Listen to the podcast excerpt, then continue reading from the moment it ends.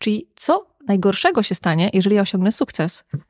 Może się okazać, że ja nigdy w swoim życiu nie zaznałam poczucia bezpieczeństwa. Ja nie wiem, co to znaczy czuć się bezpiecznie, tak naprawdę. I trochę jakbyś mówiła, że tak samo krzywdzące jest y, mówienie jestem zwycięzcą, jak krzywdzące jest mówienie jestem nikim. Tak. Te osoby y, mogą nawet nie wiedzieć, że są tak zmęczone, bo jeżeli ja x lat funkcjonuję na takim pobudzeniu, na spięciu, to ja nie wiem, że może być inaczej nawet.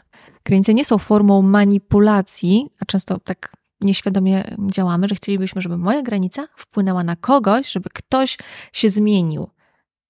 Ale moja granica jest dla mnie, dla mojego poczucia bezpieczeństwa.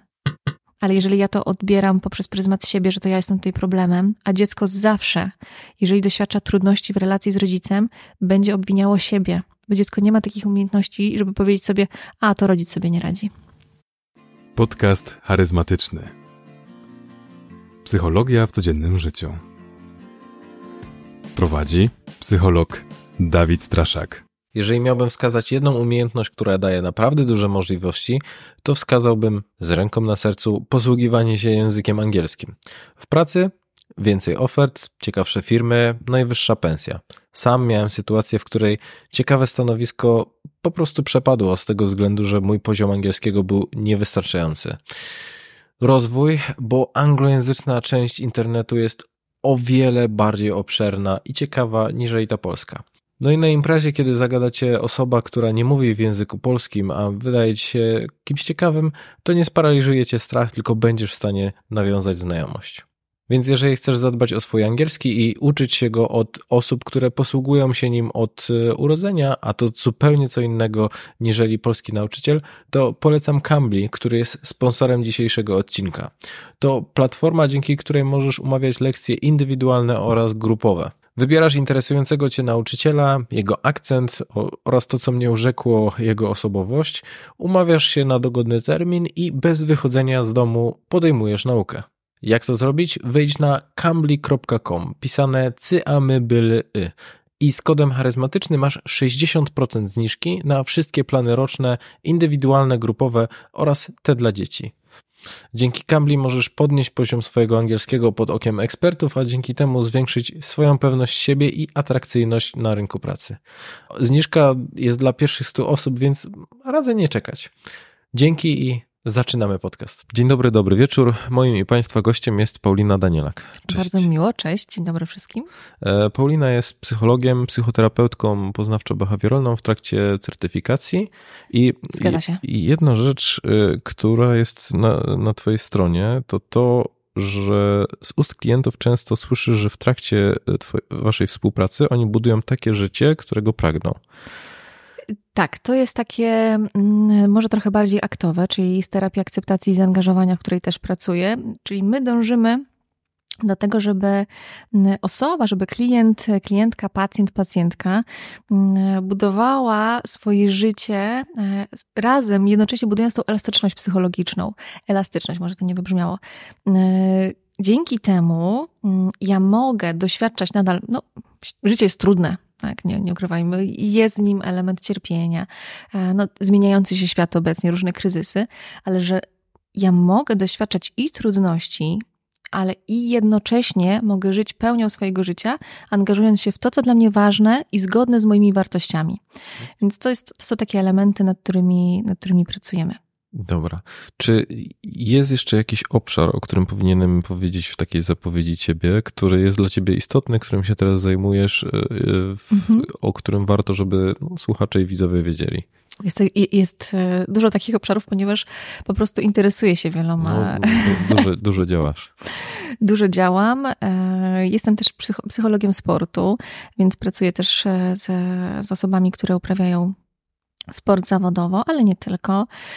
Jestem też, no, mam historię bycia pedagogiem, terapeutą e, wczesnego wspomagania, więc i te kwestie oczywiście, o których będziemy dzisiaj mówić, związane z dzieciństwem, to też jest coś, e, co ja, mm, w czym pracowałam, pracowałam po prostu z dziećmi, później przeszłam do pracy z dorosłymi. E, jestem też studentką Somatic Experiencing, to jest takie podejście do pracy z traumą poprzez taką też pracę właśnie somatyczną, związaną z ciałem I jestem też prowajderką TRE, czyli Tension Releasing Exercises. I te nazwy nie mają swojego polskiego odpowiednika. To dla osób, które powiedzą, czemu używasz tutaj czemu zagrani zagranicznych słów. Więc y, uspokajam. Nie, to są na, po prostu nazwy tych podejść. One nie, nie są tłumaczone na język polski. Także Także tak, to są takie elementy, którymi się zajmuję. Jest tego sporo, ale też jako osoba z diagnozą ADHD po prostu potrzebuję dużo bodźców. Potrzebuję mm, często też zmieniać, wieloma rzeczami się interesuję. Mm, to się okresowo zmienia, czyli mam na przykład, nie wiem, jakiś e, hiperfokus na coś, czy zainteresowanie, które jakoś trwa mm, i po prostu lubię e, poznawać. Jestem taka ciekawa, myślę, różnych e, elementów związanych z psychiką człowieka. No to widać w, w kontekście tego, w jaki sposób dzielisz się wiedzą. Jak też słuchałem wielu różnych podcastów z Twoim udziałem, to pomyślałem, pomyślałem sobie, kurczę, zaskakujące, że masz tak szeroką wiedzę, a z drugiej strony mam wrażenie, że coś w tym ADHD jest takiego, że dużo gości podcastu właśnie też mówi o, o, gdzieś o swojej diagnozie albo takich mocnych podejrzeniach związanych z tym tematem. To znaczy, że to jest taka kombinacja różnorodności, ale też robienia takiego doktoratu właśnie w danej dziedzinie, mm-hmm. znaczy tak w cudzysłowie doktoratu, yy, czyli pogłębiania tej wiedzy, żeby, żeby wyciągnąć z jej no, z danej dziedziny jak najwięcej. Tak, zgadzam się. Na przykład wiem też bardzo dużo o gołębiach, jeżeli kogoś to interesuje. chętnie, chętnie opowiem tej moi znajomi, może się będą śmiali, kiedy o tym powiem, ale tak, e, bo nie wiedzą o co chodzi, dostają dużo informacji na temat gołębi. E, także to tak. Najbardziej zaskakująca informacja, jakie się dowiedziałeś o gołębiach, to co by to było? E, to, że są naprawdę wspaniałymi rodzicami. Oboje wychowują młode. Mhm.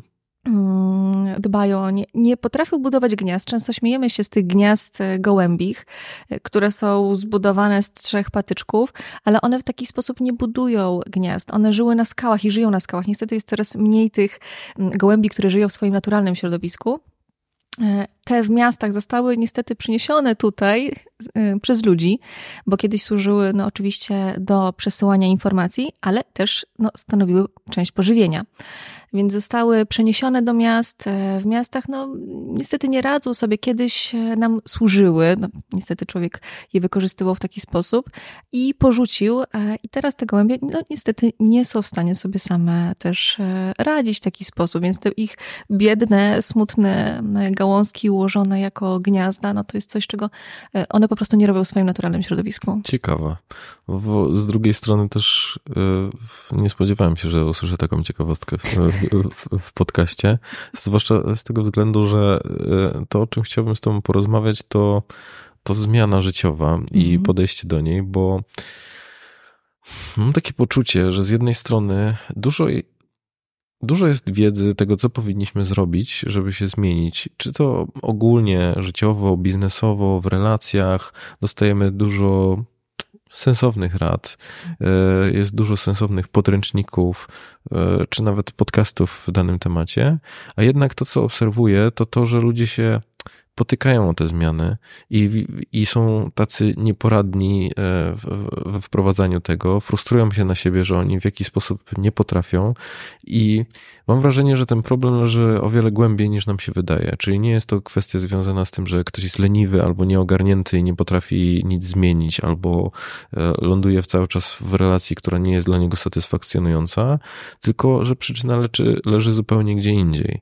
I właśnie o tym, gdzie ta przyczyna może leżeć, w tym, w czym my się, tak to nazwę górnolotnie, potykamy w, w zmianie siebie, e, chciałbym z Tobą porozmawiać. Czyli o, myślę o tym, w jaki sposób te wczesne lata in, w naszym życiu mają wpływ na to, jak my funkcjonujemy dzisiaj. A mają. Y, I jeżeli dobrze zrozumiałem, to ty też pracujesz długoterminowo ze swoimi mm -hmm, klientami, tak, pacjentami. Myślę, że to też jest niesamowite e, e, doświadczenie, znaczy, e, że zależałoby mi na tym właśnie, żebyśmy spojrzeli na to właśnie też z tej perspektywy, bo mhm. praca długoterminowa kojarzy mi się z takim możliwością wejścia w głąb i poznania tego drugiego człowieka i też poznania całej tej historii, która stoi za tym, w jakim miejscu on jest i co na to wpłynęło? Mhm. No, po pierwsze, tak, dzieciństwo ma wpływ i kiedy mówimy o tym, że mm, ludzie chcą dla siebie zmiany, ludzie chcą dla siebie zmiany e, i chcą w pewien sposób przeskoczyć etap bardzo ważny, mm, który my robimy w konceptualizacji, czyli na przykład identyfikację problemu. A więc mm, ja widzę jakiś objaw, ale tą jego pewnie finalną część, czy to, co na, na powierzchni, więc siedzę na przykład i przeglądam a, wiem, swój telefon, zamiast angażować się w jakieś, nie wiem, ważne dla siebie działania, czy na przykład chcę się rozwijać, ale unikam tego rozwoju jakoś paradoksalnie, bo na przykład, nie wiem, przeglądam telefon i zastanawiam się, co mam zrobić, żeby nie przeglądać telefonu, ale nie widzę, jaka jest funkcja pod spodem. Czyli czemu mi to służy? Bo każde działanie, które ja podejmuję, jeżeli wchodzę w relacje, które są, mm, nie wiem, dla mnie nieużyteczne, są przemocowe, są w nich takie elementy, nie wiem, jakichś trudności komunikacyjnych, po mojej stronie czy po, po drugiej stronie, no ale zazwyczaj po, gdzieś tam jest to, obie strony w parze mają też wpływ na to, jak relacja wygląda, e, to, to jest jakaś funkcja to z, z jakiejś przyczyny się dzieje i to z czegoś wynika, bo to nie jest tak, że ja tylko przeglądam telefon, czy tylko wchodzę, no nie trafiam na, na odpowiednich partnerów, czy okej, okay, to też jest element, że mogę nie trafiać na odpowiednich partnerów czy partnerki, ale jednocześnie może być tak, że nieświadomie rządzę się jakimiś schematami, czy realizuję mechanizmy obronne albo funkcje, które nie są widoczne na powierzchni. Więc na przykład przeglądając telefon i to, że ja się nie angażuję, mam cel, tak, chcę y, założyć swoją firmę, ale unikam tego, jak Często ludzie nawet nie są świadomi, że unikają, nie używają takich sformułowań, tylko mówią, mm, no nie wiem, cały czas tego nie robię. Tak? Coś mi wypada, wracam do domu, jestem zmęczona, siadam, przeglądam telefon, nie mogę się pozbyć tego nawyku, chodzę późno spać, oglądam Netflixa. To wszystko jest super, oglądanie Netflixa, przeglądanie Instagrama, ale jeżeli ja to robię w kółko, jeżeli to się staje dla mnie nieużyteczne i ja nie mogę mm, przez to angażować się w cele, które są dla mnie ważne, no to może stanowić to też element jakiegoś cierpienia czy trudności. I jeżeli zajrzymy głębiej, to może się okazać, że tam jest na przykład lęk przed sukcesem, opór przed procesem, e, opór przed wynikiem, e, czyli jak już osiągnę ten sukces, który, o którym marzę, e, to za tym też idą pewne elementy, które nieuświadomione mogą stanowić właśnie też ten opór. One też składają się na ten opór. Czyli co najgorszego się stanie, jeżeli ja osiągnę sukces? I ludzie mówią, jak to? Jak to co najgorszego? No, co, co będzie najtrudniejsze w tym? Um, jest chwila ciszy, no, no wszystko, wszystko super, to jest marzenie, ale okazuje się, że na przykład będę może bała się cały czas, porażki. Będę się bała, że zostanę oceniona. Może będę jakoś widoczna w bardziej, może będę się bała takiego sposobu bycia widzianą przez innych. E, może za tym pójdzie na przykład jakaś e, obawa przed krytyką.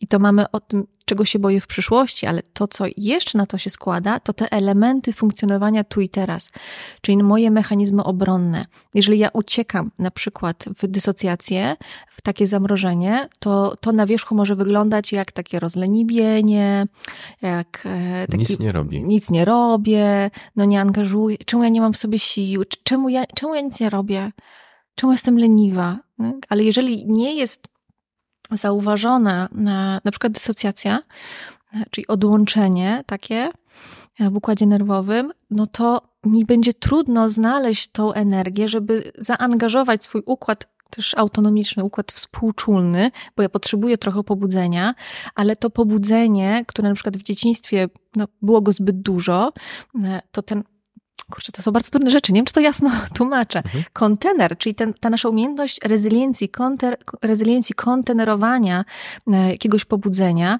Jeżeli w dzieciństwie nie mieliśmy, e, no właśnie, takiego bezpiecznego, dobrego kontaktu z dorosłymi, czy właśnie dorośli nie nawiązywali tego kontaktu z dzieckiem w taki sposób, byli nieobecni, czy doświadczaliśmy traum, i to nie tylko w kontakcie z innymi, ale też innych, to ten mój kontener może być bardzo mały, może być mi trudno kontener, kontenerować, mieścić w sobie jakiekolwiek większe pobudzenie.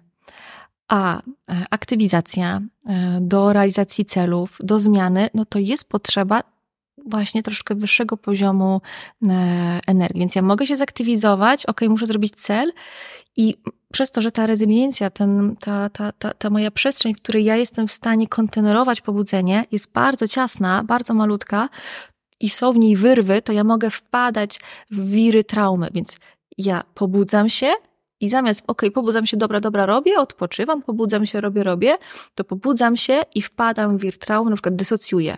A więc już mam robić, robić?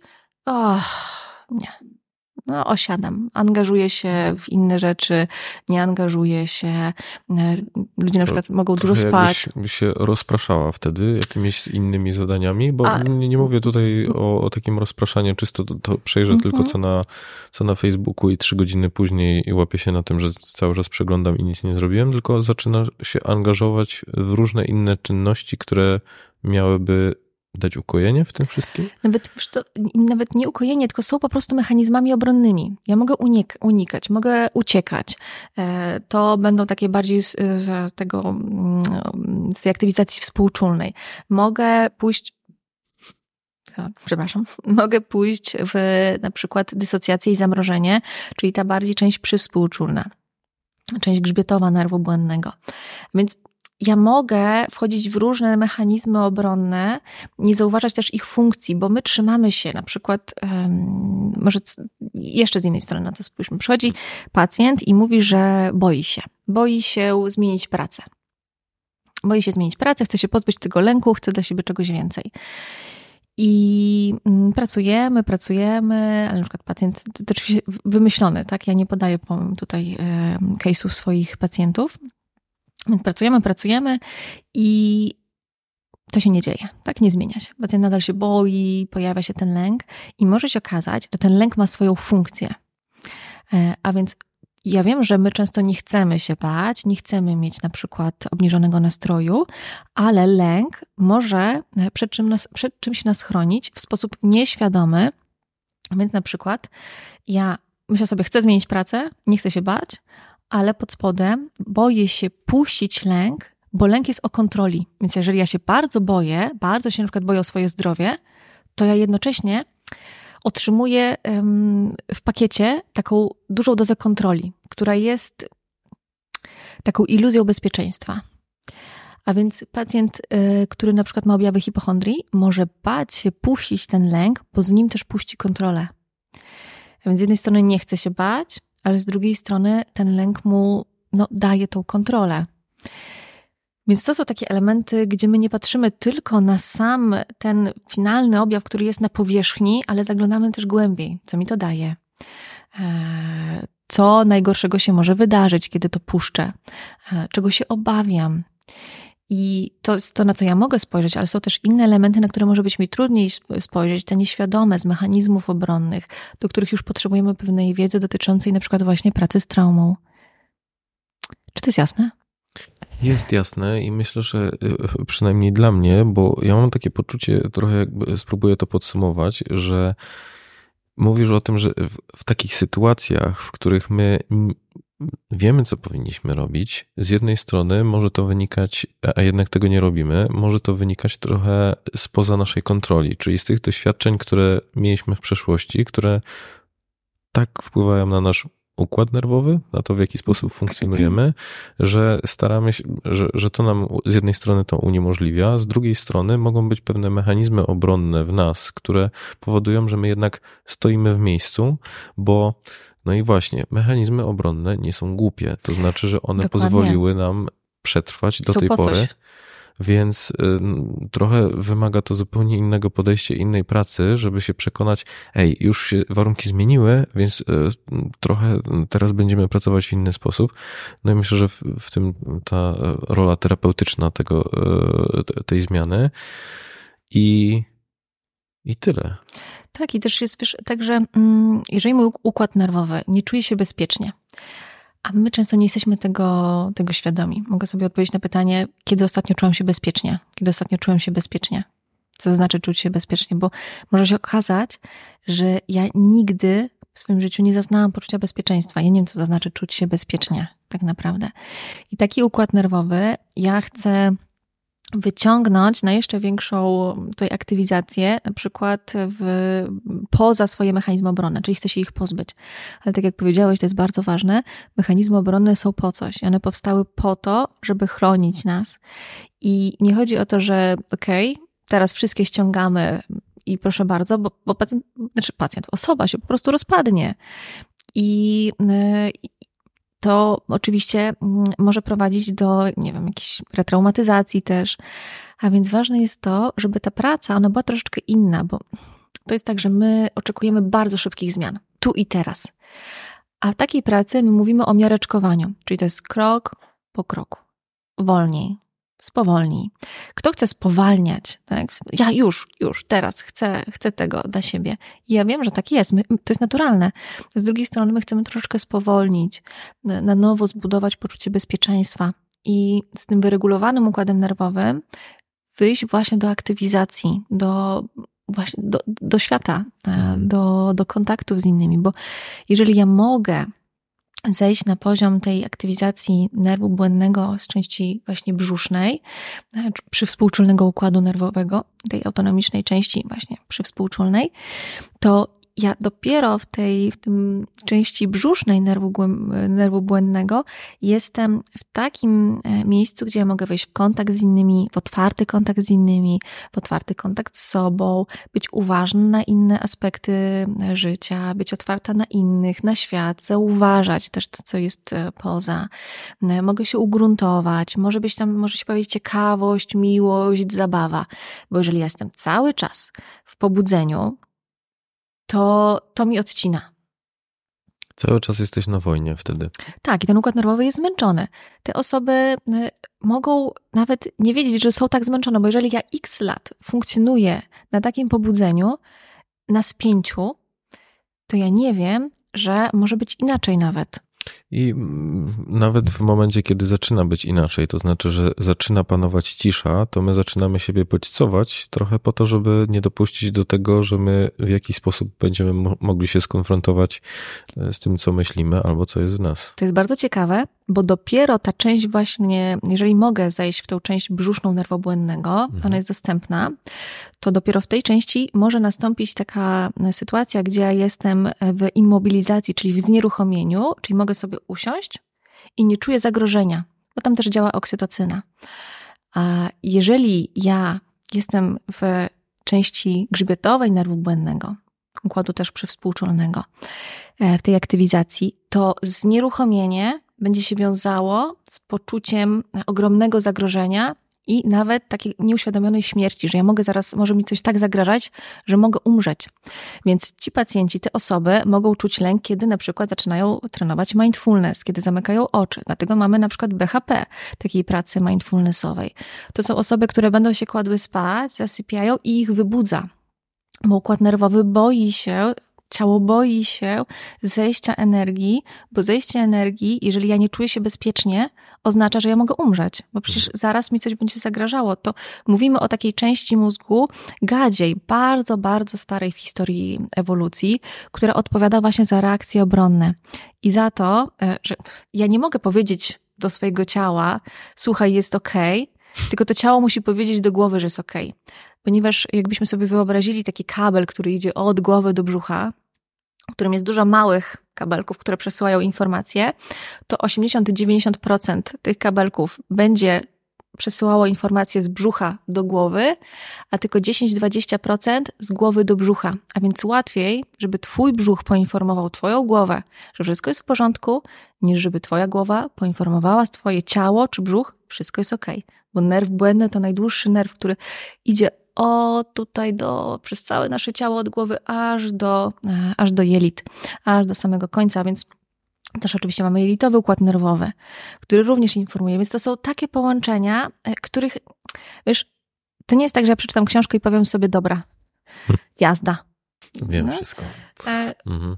No i, i, jesteśmy naprawdę bardzo skomplikowani i to jest, i to jest okej. Okay. No, tak funkcjonujemy i troszeczkę w dzisiejszym czasie, w dzisiejszych czasach podchodzimy tak mechanistycznie do naszych ciał i do tego, że jazda, no przecież jak chcę, to mogę. To jest troszeczkę też takie życzeniowe podejście mm, i ono może trwać. Ciało wytrzyma bardzo dużo, tak samo jak natura. Wytrzyma bardzo, bardzo dużo. E, będzie próbowało się napinać, spinać, ten chroniczny stres. No, długo jesteśmy w stanie wytrzymywać. Ale somatyzację, choroby psychosomatyczne, też to, co się dzieje, jak dużo jest teraz SIBO, IMO, Hashimoto. Zaskakujące to jest, prawda? Tarczyca.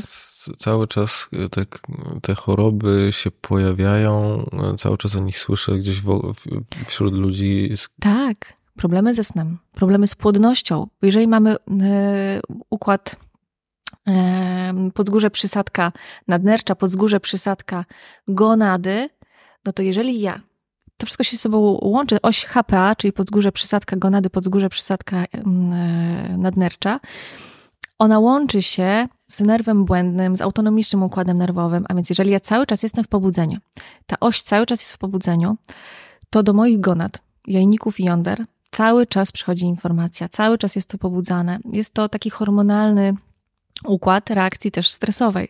A więc e, no, dużo tutaj różnych elementów. Więc ja mogę pocisnąć, ale efektem będzie to, że to ciało dostanie. Tak? I jasne, to jest e, coś, co my robimy w dzisiejszych czasach. Ja, ja też siebie czasami cisnę, to też mi się zdarza, e, ale warto pamiętać o tym, no, że to ciało jest i że ono jest responsywne, że ono, że ono słucha, że ono dużo dla nas wytrzyma. Ale w tym elemencie mm, próby mm, rozwoju, ja też stawiam dużo na rozwój, dużo pracuję. Nadal warto pamiętać o ciele, o tym, jak można do niego wracać, jak można pracować. Ja na przykład dużo sama pracuję też w, w podejściu somatic experiencing sama ze sobą. Tak? Więc. Dbam, staram się dbać na tyle, na ile mogę też. Bo oczywiście no nie mamy świata idealnego, że teraz rzucę pracę, zostawię wszystko, położę się na trawie i będę się uregulować. No nie, no wiadomo. Też każdy mechanizm obronny i dysocjacja i e, reakcje walki, ucieczki, no są dostępne po coś. To jest okej, okay, żeby dysocjować. To jest całkowicie okej. Okay. I potem sobie wrócić e, do regulacji. Tylko ważne jest to, że my, jeżeli ja potrafię wracać, to to jest ok.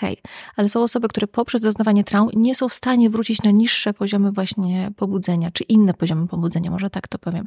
I to jest to, to miejsce, z którym chcemy pracować. I od czego w takim razie zacząć, jeżeli czujemy, że, że my jesteśmy w tym chomiczym kołowrotku? To mhm. co byś poradziła? Bo z jednej strony, oprócz psychoterapii, e, czy jest coś, w jaki sposób my możemy sami nad tym zacząć pracować? To jest. Mm, Wiem, że to nie jest proste pytanie, bo tak poczułem po tym wyschnieniu. Bo mm, widzisz, to jest tak. Kiedy doświadczamy zdarzeń traumatycznych czy trudnych, to często to się dzieje w takiej przestrzeni, gdzie nie było odpowiedniego wsparcia gdzie byliśmy zostawieni być może sami z tym, co nam się działo. Jeszcze trochę cię zatrzymam, bo ja mam też poczucie, że e, ludzie kojarzą wydarzenia traumatyczne tylko z wypadkiem samochodowym. Moje, moi rodzice e, zginęli albo zostałem pobity, czy w jakiś sposób wykorzystany. E, co, czym jeszcze mogą być właśnie te wydarzenia traumatyczne, które mogą wpływać na nas? Somatic experiencing, mówimy o tym, że to wszystko, czego było, każde zdarzenie e, w takim miejscu, gdzie było tego dla mnie za dużo, zbyt wcześnie, czegoś było za mało, na przykład było za mało opieki rodzicielskiej, było zbyt dużo, kiedy było zbyt dużo opieki, zbyt dużo kontroli, zbyt dużo opiekuńczości takiej, która nie pozwoliła mi na przykład stworzyć swojej własnej autonomii własnej autonomii, autonomii i tożsamości. E, wszystko, co zdarzyło się zbyt wcześnie, wszystko, co zdarzyło się zbyt późno. To jest takie szersze no, tutaj podejście. E, nie każdy się z tym zgadza. Okej, okay, ja, to, ja to w pełni, w pełni rozumiem, szanuję różne podejścia do, do gdzieś tam konceptualizacji tego tematu. Mm, ja uważam, no ja gdzieś tam idę za tym e, rozumieniem somatic experiencing, że nie wiem, często nie zdajemy sobie sprawy, ale zbyt szybki poród, opóźniony poród, e, jakieś trudności, które się działały, działy przy porodzie, zdarzenia w ciągu naszego życia, upadki, e, nie wiem, potknięcia, wypadki samochodowe, no to już takie bardziej gdzieś tam może mm, tak spektakularne doświadczenia, ale e, e uderzenia, wysoka gorączka, zatrucia pokarmowe, wszystko może może, mm, i to będzie taka trauma na poziomie ciała, somatyczna, które może skutkować tym, że to ciało już będzie troszeczkę inaczej funkcjonowało. I to, co się często dzieje w traumie, w takich zderzeniach, to to, że one się odtwarzają. Odtwarzają się też poniekąd po to, żeby no, dopełnić się, żeby teraz może, nie wiem, zakończyło się jakoś inaczej, ale często nie kończy się inaczej, często kończy się tak samo, więc to ciało odtwarza i odtwarza Czyli i odtwarza. prowokuje e, ponownie takie e, zatrucie po to, żeby teraz zakończyło się bardziej pozytywnie? Nawet, y, znaczy w tym przypadku może będzie trudno w ten sposób wytłumaczyć, ale jeżeli na przykład miałam wypadek, mhm miałam wypadek i na przykład, e, nie wiem, ktoś we mnie wjechał rowerem. Teraz wymyślam na szybko. Wjechał powiedzmy z prawej strony. To moje ciało doznało uszczerbku takiego, takiego somatycznego poczucia swoich granic z tej strony. A więc ja mogę mieć, oczywiście pamiętajmy o tym, że jeżeli dysocjacja, to też dysocjacja w, w, w tej koncepcji somatic experiencing może być miejscowa, więc jedno, jedna część ciała może być zamrożona, a inna nie. Czyli często na przykład mam później napięcie w tej stronie. Ktoś mówi, chodzę do fizjoterapeuty, chodzę do osteopaty, robię wszystko, rozluzia mi tutaj, a wraca mi to napięcie. No bo ciało nie dokończyło reakcji, orientacji, nie mogło się zorientować, że z prawej strony nadchodzi, nadchodzi zagrożenie i nie mogło zareagować walką lub ucieczką. Więc to, co się dzieje, to na przykład ta część ciała zostaje zamrożona, trudniej mi powiedzmy, obracać głowę w prawą stronę, mhm. E, trudniej mi się orientować. Te granice zostały, somatyczne granice zostały tutaj przerwane. I co się dzieje? Jeżeli ja mam w jakiś sposób somatycznie uszkodzoną, tak, tutaj tą koncepcję granic z prawej strony, to sam fakt już tego może sprawiać, że kiedy ja będę sobie znowu szła, znowu ktoś na mnie najdzie z prawej strony, czy coś się zadzieje, bo ja już tak się nie obracam w tą stronę, po prostu fizycznie, e, bo nie wiem, tak? Pojawia się tu jakieś zamrożenie, jakiś lęk. Kiedy odwracam głowę, czyli ciało czuje, to tutaj będzie na przykład narastanie silnego lęku, czy poczucie, poczucie zdenerwowania. Ciągle jestem w gotowości na to, że kolejny rower miałby y, wjechać we mnie. A jednocześnie tak, te granice z tej strony zostały powiedzmy w jakiś sposób przekroczone. Więc y, i to też tak może się otwarć, ale to, że na przykład wchodzę w relacje tak?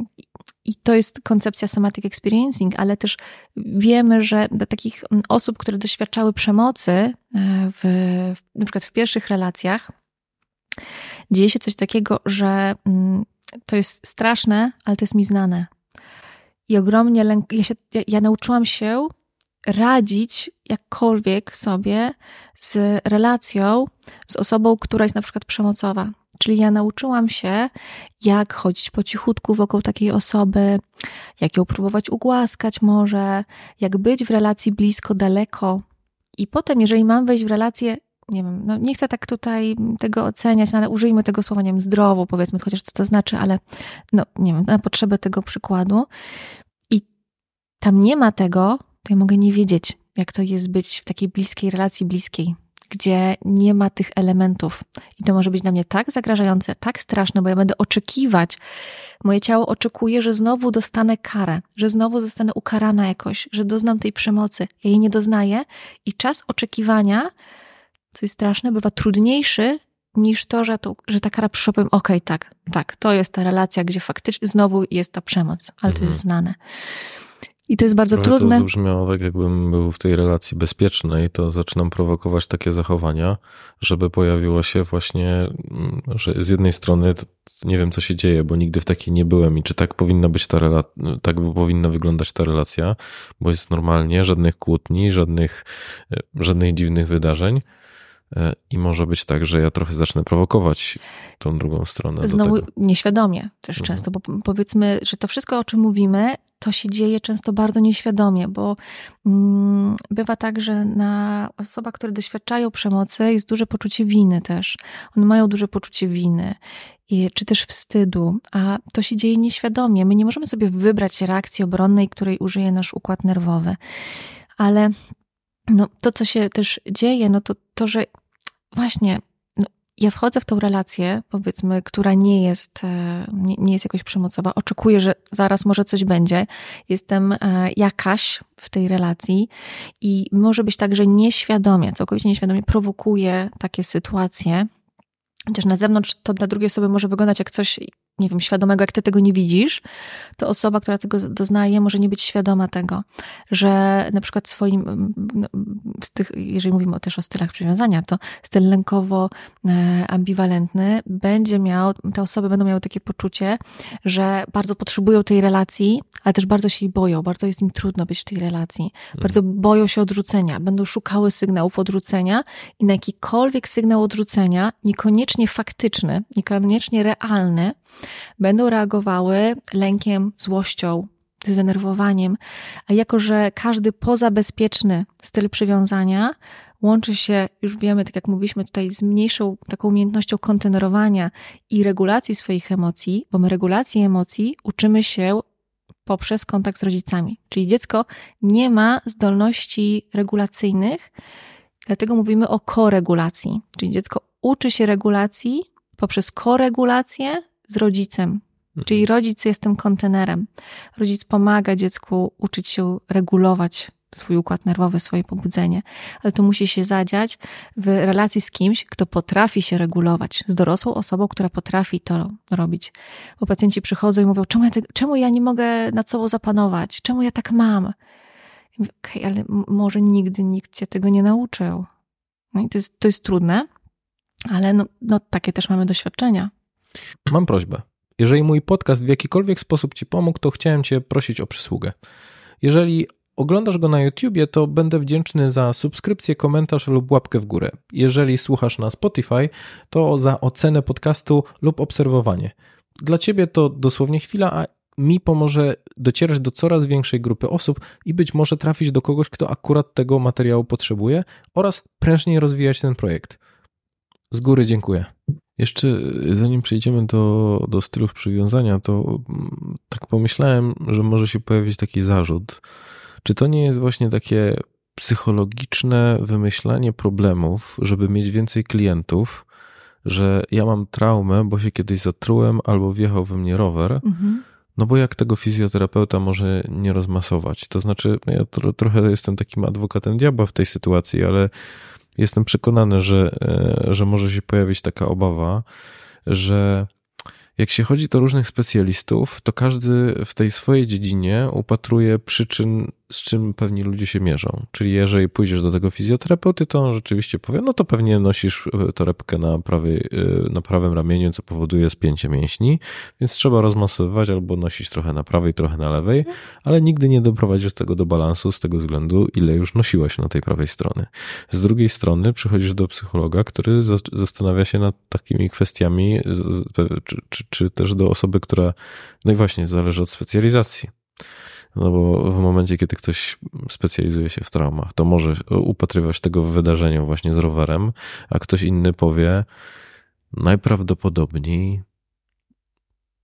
nie jestem w stanie nic, nic wymyślić tak na poczekaniu, ale to, co mam na myśli, to to, czy yy, że co w momencie, albo inaczej, gdzie jest ta granica pomiędzy tym, co nam się przytrafiło czym powinniśmy się zająć, no bo te rzeczy nam się przytrafiają i my jesteśmy różni, tak? Psychologia różnic indywidualnych mówi o tym, że jedna osoba przeżyje coś ciężkiego i w sumie otrzepie kurz z ramion i pójdzie dalej, tak. a druga osoba e, przeżyje coś trudnego w o wiele mniejszym natężeniu i będzie żyła z taką rysą na swojej, na swojej psychice przez resztę życia.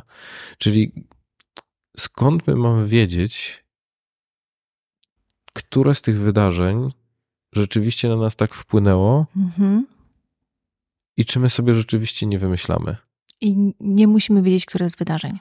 Nie hmm. musimy. Jeżeli odczuwam cierpienie, ja nie uważam, że każdy potrzebuje psychoterapii. Nie? W życiu. Nie. Nie. Nie ja, uważam. Ja się śmieję, bo to, to jest ciekawe, bo pytam, e, rozmawiam z różnymi psychoterapeutami i wszyscy to mówią, i mam wrażenie, że najgłośniej w kontekście tego zarzutu y, wypowiadają się ludzie, którzy z nich albo nagminnie korzystają, albo w ogóle nigdy nie korzystali.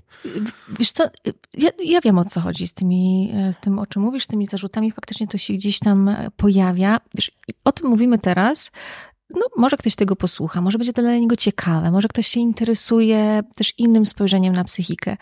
I to jest być może inne spojrzenie na psychikę i na psychosomatykę. I może to dla kogoś być ciekawe, a ktoś może posłucha i powie: O, ja tego doświadczam. Tak? Ja tego doświadczam. Próbowałam wielu terapii, e, nie wiem, tak, fizjoterapii, e, fizykoterapii. Okazało się, że dalej mam jakieś napięcie, a może spróbuję czegoś innego dla siebie. Może mam taką chęć, albo nie. Są przecież też na przykład fizjoterapeuci, którzy używają somatic experiencing. E, można iść do osteopaty. Są różne podejścia. Ja nie uważam, że jedno dobre podejście to poznawczo-behawioralne, koniec kropka. I tyle. I wszystkie inne są złe. Nie, przecież tylko ono ma badania. I naprawdę, i, i nie uważam, że każdy powinien, nie wiem, teraz skupiać się tylko na swoich traumach.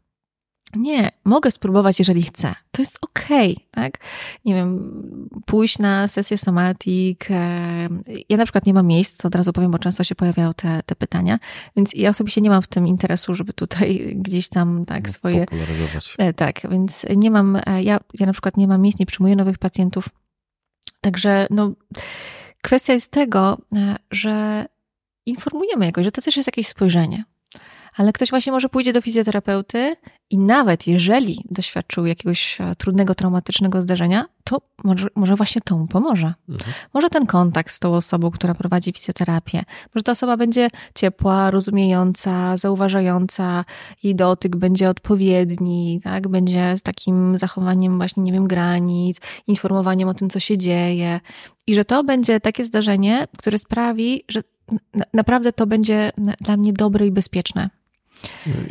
Tutaj tak wtrącę, że kiedyś spotkałem się z takim stwierdzeniem, że dlaczego alternatywna medycyna staje się coraz bardziej skuteczna e, i wyjaśnienie leżało właśnie w terapii, znaczy no w, w tej relacji terapeutycznej. To znaczy, że w przypadku takich alternatywnych podejść, czy mm. na przykład takiego fizjoterapeuty, to on może być o wiele bardziej zainteresowany i mieć czas i z taką empatią zapytać, co, co, co się dzieje, niżeli ten lekarz, który ma 20 minut, gdzie 10 mm -hmm. minut poświęca na wpisanie danych do komputera, a 10 na, na badanie. No i robi to tak mocno przedmiotowo i to może nawet takie rzeczy mogą mieć wpływ na to, że my się po prostu poczujemy lepiej, bo ktoś rzeczywiście zauważy ten nasz ból czy to cierpienie. Jasne i widzisz, to jest ten, kwestia tego, że ja mogę sobie czegoś spróbować. Jeżeli słucham tego i mówię, tak faktycznie, tak, faktycznie tak jest, że odczuwam silny lęk, który uniemożliwia mi funkcjonowanie. Uważam, że to jest sygnał, który warto jednak zaopiekować, na przykład na psychoterapii, bo ja uważam, że moment, w którym warto się udać do psychoterapeuty, do psychiatry, do specjalisty, który pracuje z, z psychiką, to moment, kiedy ja doznaję cierpienia. Kiedy doznaję cierpienia, kiedy to uniemożliwia mi funkcjonowanie, jeżeli funkcjonuje dobrze, coś tam czasami mi, nie wiem, się dzieje, no okej, okay, tak, ale nie uważam, że tak, wszyscy teraz, każdy, kto nas tutaj posłucha, powinien iść na, na psychoterapię. Ale jeżeli doznaje cierpienia, jeżeli doznaję cierpienia w relacjach, w relacji z samym sobą, jeżeli jest mi trudno funkcjonować, próbuję, próbuję, nie wiem, tak, cały czas odbijam się od ściany, mam trudności ze snem. Na przykład trudności ze snem to jest taki element, który warto od razu i naprawdę szybko konsultować z psychiatrą, bo one lubią, no później coraz trudniej się je leczy. Tak? Więc jeżeli się pojawiają E, zaburzenia snu, warto od razu zgłosić się do specjalisty, który może tutaj dać wsparcie. Zwłaszcza, że mają wpływ na wiele różnych mm. innych obszarów naszego życia. A ludzie często mówią sobie, nie, nie jest tak źle, wytrzymam. Ja raczej zachęcam e, do zauważenia i sprawdzenia, jak ja się czuję ze sobą, niż do tego, czy, mm, czy muszę iść na psychoterapię, czy nie. E, ale takiego, no, ufam, że ludzie mają taki wgląd w siebie. Jeżeli ktoś nie chce, to, to jest okej. Okay. To, to może nie chcieć. I naprawdę można funkcjonować różnie. Ja nie uważam, że jest jakiś jeden sposób odpowiedni na życie. Nie znam takiego sposobu. E, wiem za to, jak to nie uczyć. Tima Ferisa. jak mo można uczyć technik regulacji, tak? jak sprawiać, żeby Twoje ciało czuło się bezpieczniej. Ale nadal nie zrobimy tego, jeżeli ktoś przychodzi, chce pracować 10 godzin dziennie, e, chce, nie wiem, nie odpoczywać, a jednocześnie chce mieć wyregulowany układ nerwowy. No nie, to jest iluzja, tak? No, no, to mówię na wstępie, czegoś takiego nie zrobimy. Ale to też jest ok, jeżeli ktoś wybiera pracować, nie wiem, 10-12 godzin dziennie i w ten sposób żyć. Bo może to jest o jego życiu. Dziękuję za to, że to powiedziałeś, bo ja czuję się coraz bardziej taki. Ja jestem takim człowiekiem środka, który patrzy na to, co się dzieje z jednej strony i z drugiej strony, i tak e, w, I, I mam takie poczucie, że w zdecydowanej większości przypadków prawda leży e, po środku. Czyli trochę tak jak rozmawialiśmy o tym przed podcastem, że z jednej strony są ludzie, którzy mówią keto, z jednej strony mhm. ludzie, którzy mówią weganizm tylko. W psychologii to jest poznawczo-behawioralna kontra e, psychodynamiczna. E, trochę jakby się ludzie okopywali i mówili nie, nie, nie, nie albo właśnie work-life balance i pracowanie max 8 godzin, ale i to też nie przy pełnym mhm. zaangażowaniu. E, bo ważniejsza jest rodzina, a z drugiej strony są ludzie, którzy całkowicie poświęcają się pracy i, i nie ma nic więcej. I żeby to wybrzmiało, że każdy, jeżeli świadomie decyduje się na to, że, że to jest jego droga, to to jest ok. Jasne. I, i to jest ok. A może się też nieświadomie decydować. To też jest ok. To widzisz, no świat. Słuchają tego świadomi ludzie także. O, oczywiście tak zakładamy, ale no, naprawdę, ja na przykład teraz mam bardzo intensywny tydzień. Pracuję pewnie dla Twojego układu nerwowego na pewno zbyt dużo. To jest bardzo, bardzo intensywny tydzień. I tak jest. Wybieram to.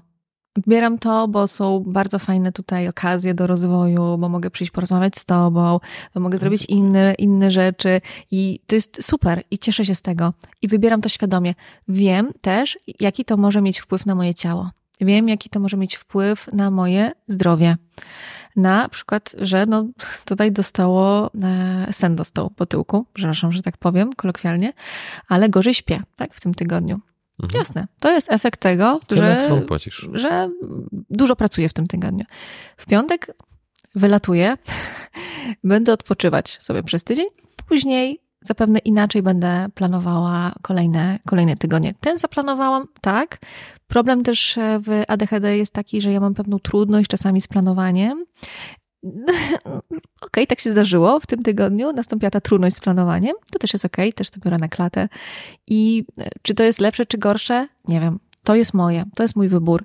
Um, i tak jest, i tak no, jest. Że dla mnie bardzo ośmielające była rozmowa z Bartkiem Majewskim. On jest takim, nie wiem jak go określić, żeby oddać to, czym się zajmuje.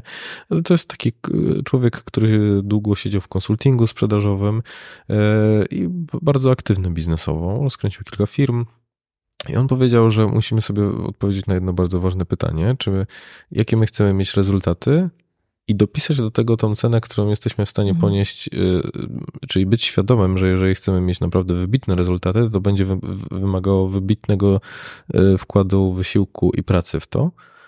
I czy my jesteśmy świadomi, że tak będzie, czy nie.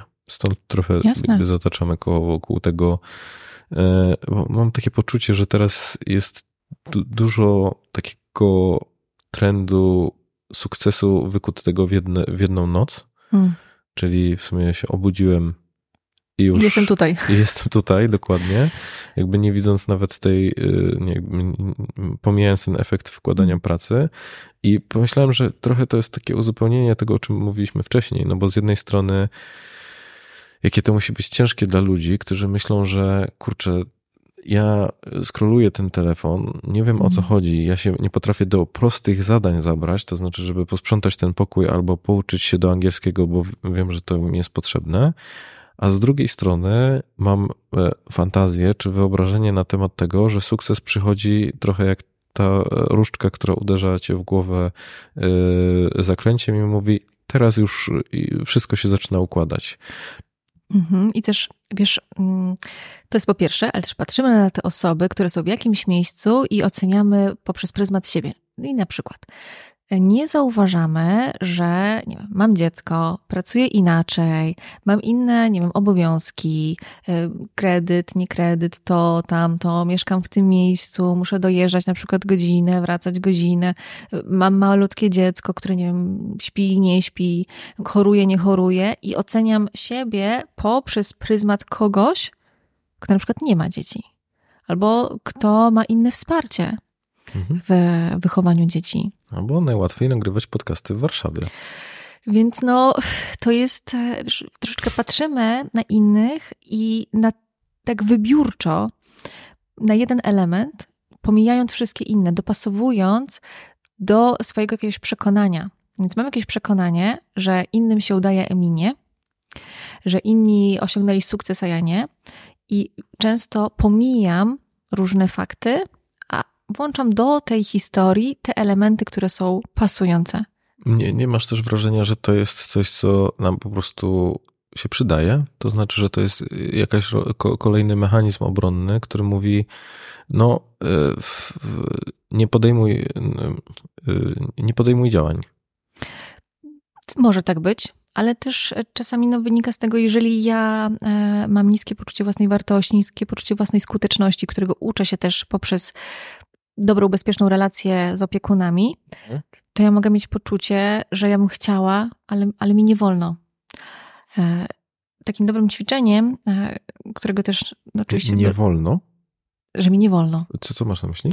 I tutaj właśnie zachęciłabym do ćwiczenia, mhm. czyli zapisać sobie na kartce początki zdań, nie mogę, nie wolno mi, muszę, powinnam, zawsze trzeba, e, inni i kończę. Świat, kończę. Ja.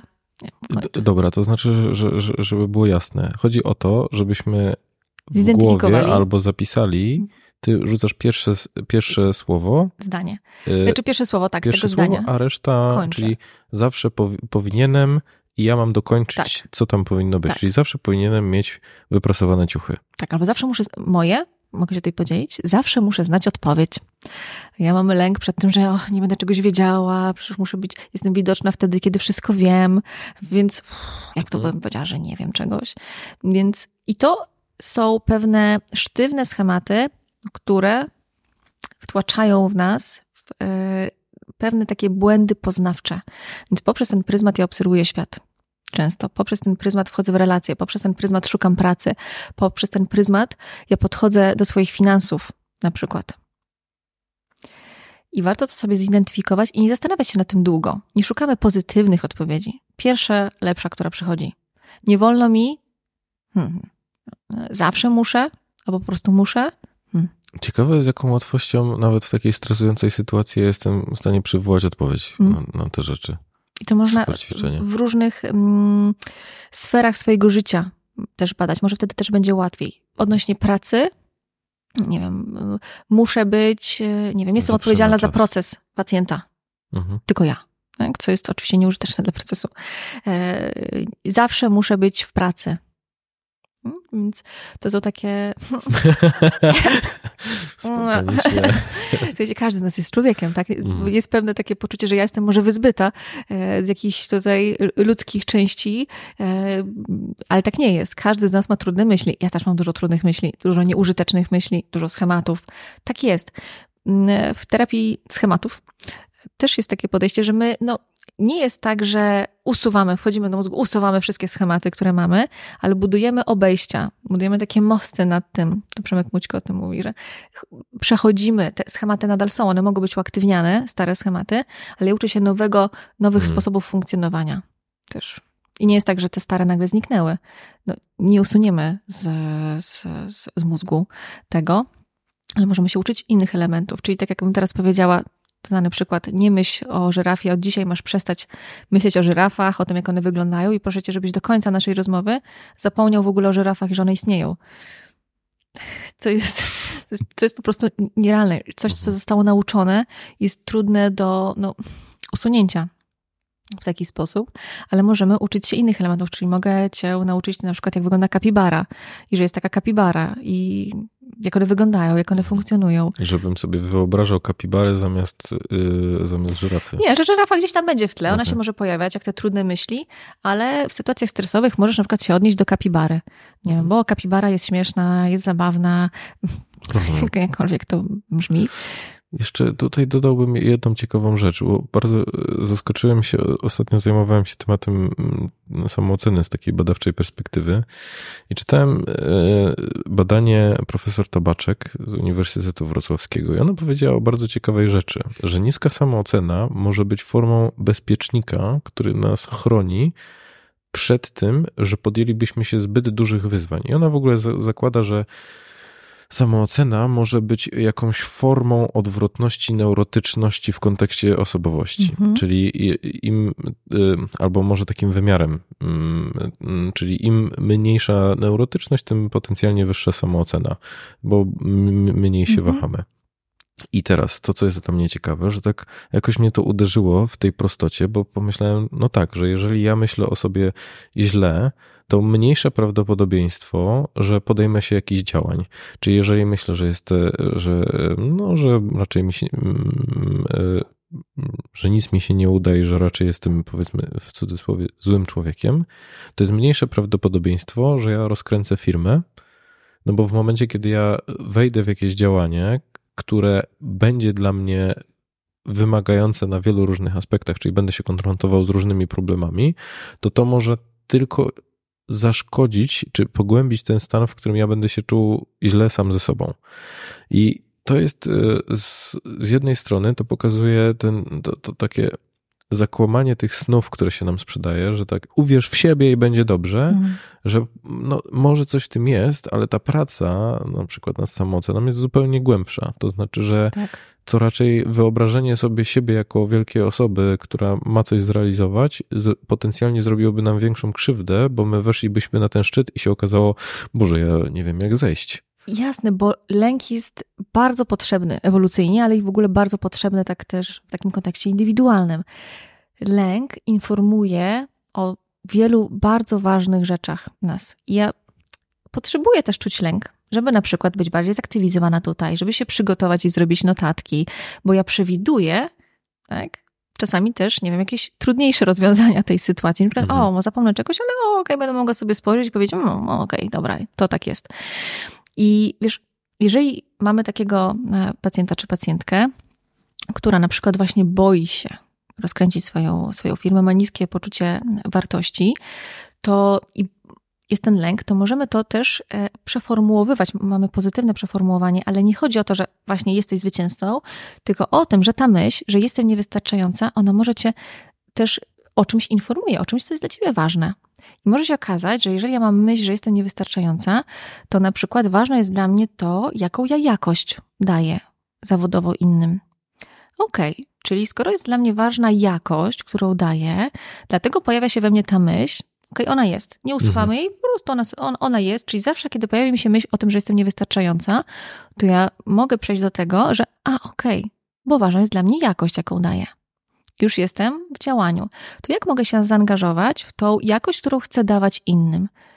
No, gdzie jest tutaj ta, ta elastyczność moja w tym? Na ile procent tego lęku ja mogę nadal działać, czyli na ile on może być nasilony, a ja dalej będę się angażowała właśnie na przykład w dawanie jakości innym. W, oczywiście tutaj jest tylko jeden element, ale jeżeli mam taką myśl, to może też mówić o tym, że nie wiem, to co robię jest dla mnie ważne, że y, chcę osiągnąć coś, że ważne są dla mnie moje cele. I to już brzmi trochę inaczej. Ja mogę być w tym obszarze, który jednocześnie zachęca do działania. Okej, okay, to co mogę zrobić? Jakie mogę określić cele właśnie w tym kierunku? Nie, że jestem zła, nie, jestem wspaniała, jestem cudowna, jestem najlepsza, bo to nie jest adekwatne. To w tym sformułowaniu jesteś zwycięzcą, nie ma informacji dotyczącej tego, jak ja mogę osiągnąć ten cel, jak mogę go ewaluować, w co mogę się zaangażować. To pomija, tak jak teraz powiedziałeś, ten aspekt mhm. przygotowania i realizacji działań. I jeżeli ja tylko jestem w negatywnym myśleniu, tylko w pozytywnym myśleniu, to omijam obszar działania i adekwatności różnych myśli. O, okej, okay, pojawiła się taka myśl, ona nie zawsze musi być adek adekwatna. Jakie są argumenty za, jakie są argumenty przeciw? Okej, okay, co mogę zrobić, mm, jeżeli czuję się niewystarczająca w tym temacie, czyli odnoszę to do pewnego działania, w co mogę się zaangażować? Co to znaczy być wystarczającym? Co to by znaczyło, że jestem wystarczającym psychologiem? Mhm.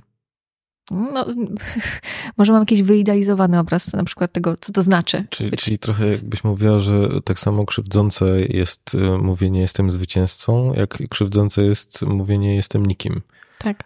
Pozostawanie w tym bez na przykład przeformułowania, bez tych właśnie. I tutaj wchodzimy w aspekt poznawczy takiej pracy. Czyli jak ja mogę poznawczo pracować z tymi myśl, myślami. Nie, ludzie chcą mm, tylko je usunąć. Jak mam, jak mam tego nie mieć?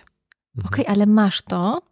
Jeżeli jestem osobą lękową, to mam myśli z obszaru lękowego, bo na przykład ważne jest dla mnie, no znowu przyczepiam się tego, ale nie mam innego pomysłu, jakość, jaką daję zawodowo, albo y, to, że y, ważne jest dla mnie zdrowie moich bliskich, więc bardzo się boję na przykład o zdrowie moich bliskich. Odczuwam lęk, mam myśli o to, że coś, jeżeli moje dziecko umrze, jeżeli stanie się coś strasznego, jeżeli zachoruje, bo ważne jest dla mnie zdrowie, zdrowie moich bliskich, oni są dla mnie dużą wartością. Okej, okay, okej, okay, oni są dla mnie wartością. I, mhm. I staram się troszeczkę wychodzić z tego błędnego koła tej jednej myśli w inną stronę. Czyli ja mogę mieć jednocześnie tą myśl gdzieś z tyłu, tak jak tą żerafę, i tą kapibarę w postaci przeformułowania. Bo jeżeli ja skupiam się tylko i wyłącznie na tej negatywnej myśli, to i moje metaforycznie i moje ręce, i ja cała jestem na tym skupiona. I skoro wartością są dla mnie moi bliscy, ale ja cały czas się skupiam na tym, że ktoś zachoruje, to tak naprawdę ja nie angażuję się w wartość, jaką są moi bliscy, bo ja nie mogę jednocześnie tak bardzo się martwić i być w kontakcie. A więc my troszeczkę zachęcamy, skoro martwisz się, bo twoi bliscy są dla ciebie ważni, to jak możesz się zaangażować? Co sprawia, że jesteś bliżej tej wartości? Jak, jaką jest na przykład zaangażowanie, uważne zaangażowanie w relacje z bliskimi. Okej, okay, no to ja y, jestem tego bliżej, kiedy na przykład y, bawię się z moim dzieckiem uważnie się z nim bawię. A, okej, okay, dobra. To czy następnym razem, kiedy pojawi się ta myśl, a wiemy, że ona na pewno się pojawi, to czy możesz sprawić, żeby ona sobie leciała w tle jak radio, a ty na przykład będziesz się skupiała na tym, jak układacie klocki z dzieckiem. Skupisz się na, nie wiem, kolorach, zapytasz się jak dziecko, nie wiem, tak, co układa i spróbujesz być jednocześnie, okej, okay, ta myśl sobie będzie, mhm nie musimy się o nią martwić, bo ona i tak będzie. A czy ty możesz jednocześnie na przykład spróbować przez 5 minut, 2 minuty uważnie pobawić się ze swoim dzieckiem? Czyli zobacz, to co my robimy, to jest trochę takie przetrans przetransformowanie tego działania i zaangażowanie, zaangażowanie w coś, co jest dla mnie ważne, coś, co jest dla mnie wartościowe. Ale nadal jest nie tylko mieleniem, ruminacją jednego, jednej myśli. Mhm. Dokładnie, czyli takie od, od, odlepianie się od tych myśli. Dyfuzja. Y Aktowo, tak. To jest z jednej strony, a z drugiej strony mm, taka ra, ra, racjonalizacja, czyli pokazywanie sobie, że okej, okay, to my możemy i chyba lubimy skrajności, zwłaszcza w takim, jeżeli możemy siebie zdeprecjonować, powiedzieć sobie jestem naj, najgorszy, to, to, to, to, trochę tak proponuję, żeby mówić, dobra, to co, co by znaczyło, że ty nie, właśnie tak nawet stopniując, wiesz, umiarkowanie dobra albo na, na przykład dobra, czyli przekierowując trochę tą uwagę i w ogóle zaprzeczając, albo nawet może zaprzeczając to, co, to, co by potwierdzało, czy zaprzeczało temu, że, że jesteś beznadziejna. Mhm. Mhm. Albo y, wiesz, jeżeli ja na przykład ja uważam, że jestem najgorsza, mogę mieć taką myśl powiedzmy, na potrzeby tej, tego ćwiczenia i mogę sobie się zastanowić, co to znaczy być najgorszym. Jakie są cechy osoby najgorszej? No i tam będzie, nie wiem, nie odpowiedziałam na jedno pytanie w podcaście. No jeżeli tak, no to pewnie... Wysoko ustawiona poprzeczka. To połowa świata by się wpisywała, bo często ta poprzeczka, poprzeczka tak jest ustawiona. Mhm. Ludzie mówią, jestem niewystarczająca, jestem, jestem beznadziejna. Co znaczy być beznadziejnym człowiekiem? No, nie umiem kontrolować emocji. Okej, okay. ile znasz osób, które zawsze kontrolują swoje emocje? No, ktoś tam z internetu albo ta osoba. Okej, okay. czy jesteś pewna, że ona zawsze kontroluje swoje emocje? A, no nie, bo ostatnio jak byliśmy w pracy, to w kuchni ta osoba zdenerwowała się rozmawiając przez telefon. A, okej, okej. Okay. czy znasz osobę, która naprawdę wpisuje się w to? Mhm. No nie, nie znam. Albo tak, co znaczy być zdrowym? Ludzie mówią, ja nie jestem zdrowa ja jestem, ja jestem zaburzona. A co znaczy być zdrowym? Okay, zdrowa osoba, nie wiem, tak, dba o swoje wartości, potrafi wyrażać emocje. To jest często na takich dalszych e, etapach e, terapii. Pytam się, okej, okay, a czy ty robisz ten punkt? Tak. A ten? Tak. A ten? Tak. Okej, okay, to tak naprawdę wpisujesz się w to. No wpisuję się. I jest też takie poczucie zdziwienia, no tak, że ta poprzeczka jest jakoś postawiona wysoko, kiedy jest nieuświadomione to, to mamy poczucie, nie, ja cały czas mam problemy, cały czas mam problemy, nie, ja nie, nie jestem zdrowa, nie jestem zdrowa, bo oczekujemy od siebie, w drugą stronę teraz właśnie do tych osób, pytanie, czy każdy musi być na psychoterapii, e, no, mamy też takie poczucie, że my oczekujemy idealnego funkcjonowania, że nigdy nie będziemy się denerwować, a osoba, nawet która przeszła wszystkie możliwe terapie, somatic experiencing, tre, wszystko co możliwe, ona dalej się może denerwować, e, może być, nie wiem, w relacji jakaś, to nie jest tak, że wiesz, my jesteśmy ideałami chodzącymi, że pójdziemy na psychoterapię i że później możemy to nauczać innych, jak to jest być zdrowym człowiekiem, ale to jest jakiś taki element, który ciężko komukolwiek tam dojść. No bo ja, ja nie wiem, kto by tam był w tym miejscu. E, więc ludzie się denerwują, złoszczą, bywają w relacjach, użyję tego sformułowania, chociaż go nie lubię. Każdy ma potencjał, żeby być toksycznym i e, naprawdę każdy może, też ma potencjał, żeby stosować jakąś formę na przykład przemocy psychicznej. I to się zdarza, i ktoś może chodzić na terapię i dalej doświadczać jakichś trudności w komunikacji. I znowuż, jeżeli jestem świadoma, ale co znaczy świadoma, jeżeli zauważam nawet po czasie, okay, zdenerwowałam się na swoje dziecko, nakrzyczałam, oh, dobra, ale mogę przyjść zawsze przeprosić to dziecko, mogę powiedzieć, bo mi trudno, bardzo się zdenerwowałam. Tak, nie, nie, nie poradziłam sobie z tym. Może nie, nie mówimy dziecku, że nie poradziłam, o tym może wprowadzać lęk, ale mogę przeprosić drugą osobę. Może nie dziecko, nie użyjmy tego, tego przykładu, ale na przykład drugą stronę, partnera. Mogę przeprosić. Wiesz, to, to zadziało się to, to, to i to. Jeżeli to się dzieje cały czas, no to mówimy już o jakimś cierpieniu. Ale jeżeli to się zdarzyło, nie wiem, tak, raz na jakiś czas, e, pojawia się kłótnia, jasne, to też są elementy no, zdrowej relacji. Mhm. I tak bywa. Nie mówię o przemocy fizycznej i psychicznej, która dzieje się tak tutaj w takim natężeniu, czy w ogóle się pojawia. Ale no, nie jesteśmy ideałami. I znowuż, to ktoś, kto słucha, może to sobie gdzieś tam wziąć, powiedzieć, a nie, okej, okay, to to, że ja stosuję, karam ciszą mojego partnera czy partnerkę, to jest okej, okay, bo w sumie no, nikt nie jest ideałem. Nie, nie, nie, idziemy też w tę stronę, więc no, ciężko to opisać, nie doświadczając. Ja, to rozumiem w taki sposób, że z jednej strony możemy mieć jakieś krytyczne wyobrażenia względem siebie, czyli tak jak powiedziałeś, że jestem najgorsza, ale warto jest w ogóle zdefiniować sobie y, z jednej strony, co, co to właściwie znaczy dla mnie, albo że, że, że nie jestem wystarczająco zdrowa, czy dbam o siebie, czyli żeby trochę zadać sobie to pytanie, o co mi właściwie w tym chodzi. A z drugiej strony mieć też na baczności, że my mamy potencjał do tego, żeby zachowywać się krzywdząco dla innych osób. I y, że w każdym z nas jest też ta po prostu ciemna strona. I nie traktować tego jako mm, usprawiedliwienie, ale przestrogę, tak. że możemy w różnych sytuacjach mhm. odpalać pewne schematy, które predysponować nas będą do tego, żeby zachowywać się w krzywdzący dla innych sposób i mieć się po prostu na baczności. Ale też z drugiej strony, jeżeli to się stanie, to samo świadomie powiedzieć: OK, zauważyłem to, zadośćuczynić, przeprosić y, i starać się to zmienić, e, a nie mówić, no tam Paulina mówiła w podcaście, że można, więc to można. Więc można. Jak on, jak on to pięknie podsumował. Nie, nie wiem, czy tutaj słuchacze i słuchaczki to widzą. Jak to było piękne podsumowanie. To coś, dziękuję. Wow, ja jestem pod wrażeniem. Myślę, że tutaj osoby słuchające też, więc e, tak. Jesteś zaskoczona, że słucham. nie, to do, lepiej bym tego nie podsumowała. Mhm.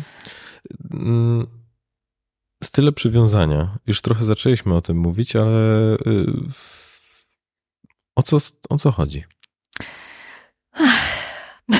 Co to wyschnienie. o co chodzi? No, powiem tak, style przywiązania to są pewne mm, schematy znowuż tego, jak my się uczymy w tych pierwszych kontaktach z tym pierwszym obiektem przywiązania, z pierwszym opiekunem, opiekunką, mamą, tatą, babcią, nie zawsze to jest mama, nie zawsze to jest tata, wchodzić w relacje, być w kontakcie. Ja mm, na samych stylach na tym podejściu nie pracuję i raczej mamy bezpieczne, pozabezpieczne. Raczej, wiesz, ile osób znamy, które były w bezpiecznym stylu przywiązania, wszystko było idealnie u nich w domu, nic złego się nie działo, rodzice byli zawsze responsywni, dostępni, opiekuńczy, zauważający, wyregulowani. Patrząc na hollywoodzkie filmy, to całkiem sporo. wiesz, więc to podejście jest ok, ono jest ciekawe, ono jest interesujące, ono jest chwytliwe, ale po pierwsze nakłada bardzo duży nacisk na matki szczególnie, e, presję. kiedyś, tak, presję, dziękuję, i no, Pierwsze kontakty są bardzo ważne, ale nie tylko, bo oczywiście pierwszy kontakt z rodzicem jest bardzo ważny, bardzo istotny i buduje wiele elementów naszego wewnętrznego świata, naszego funkcjonowania, ale mogą się dziać też inne rzeczy, które będą na to wpływać. Jeżeli my patrzymy na przykład na mm, styl lękowo-ambiwalentny i te dzieci, które tak, mama wychodzi, mm, one się denerwują, mama wraca, one się gniewają, trudno je uspokoić, to może nas słuchać na przykład mama, które, której dziecko trudno się uspokaja. I ona może mieć poczucie, że ona robi w takim razie coś nie tak, mhm. bo zgodnie z tym podejściem, to dzieci w bezpiecznym stylu przywiązania szybko się wyciszają, no są, są znowuż tymi idealnymi dziećmi, które w, w dzisiejszych czasach, które są tak stresujące dla nas wszystkich, może po prostu tych dzieci już takich nie być. Na przykład, jeżeli matka stresowała się w ciąży, to wiemy, że to ma, ma wpływ na funkcjonowanie tej osi, o której już mówiliśmy, podzgórze przysadka nadnercza, podzgórze, podzgórze przysadka e, gonady i dziecko może się urodzić już z bardziej pobudliwą tą osią. No i pytanie, czy jeżeli ono będzie bardziej pobudliwe, bardziej płaczliwe, trudniejsze do e, wyciszenia, to ono nie jest w stylu bezpiecznym przywiązania. Jeżeli matka jest e, zauważająca, otwarta, responsywna, ojciec też.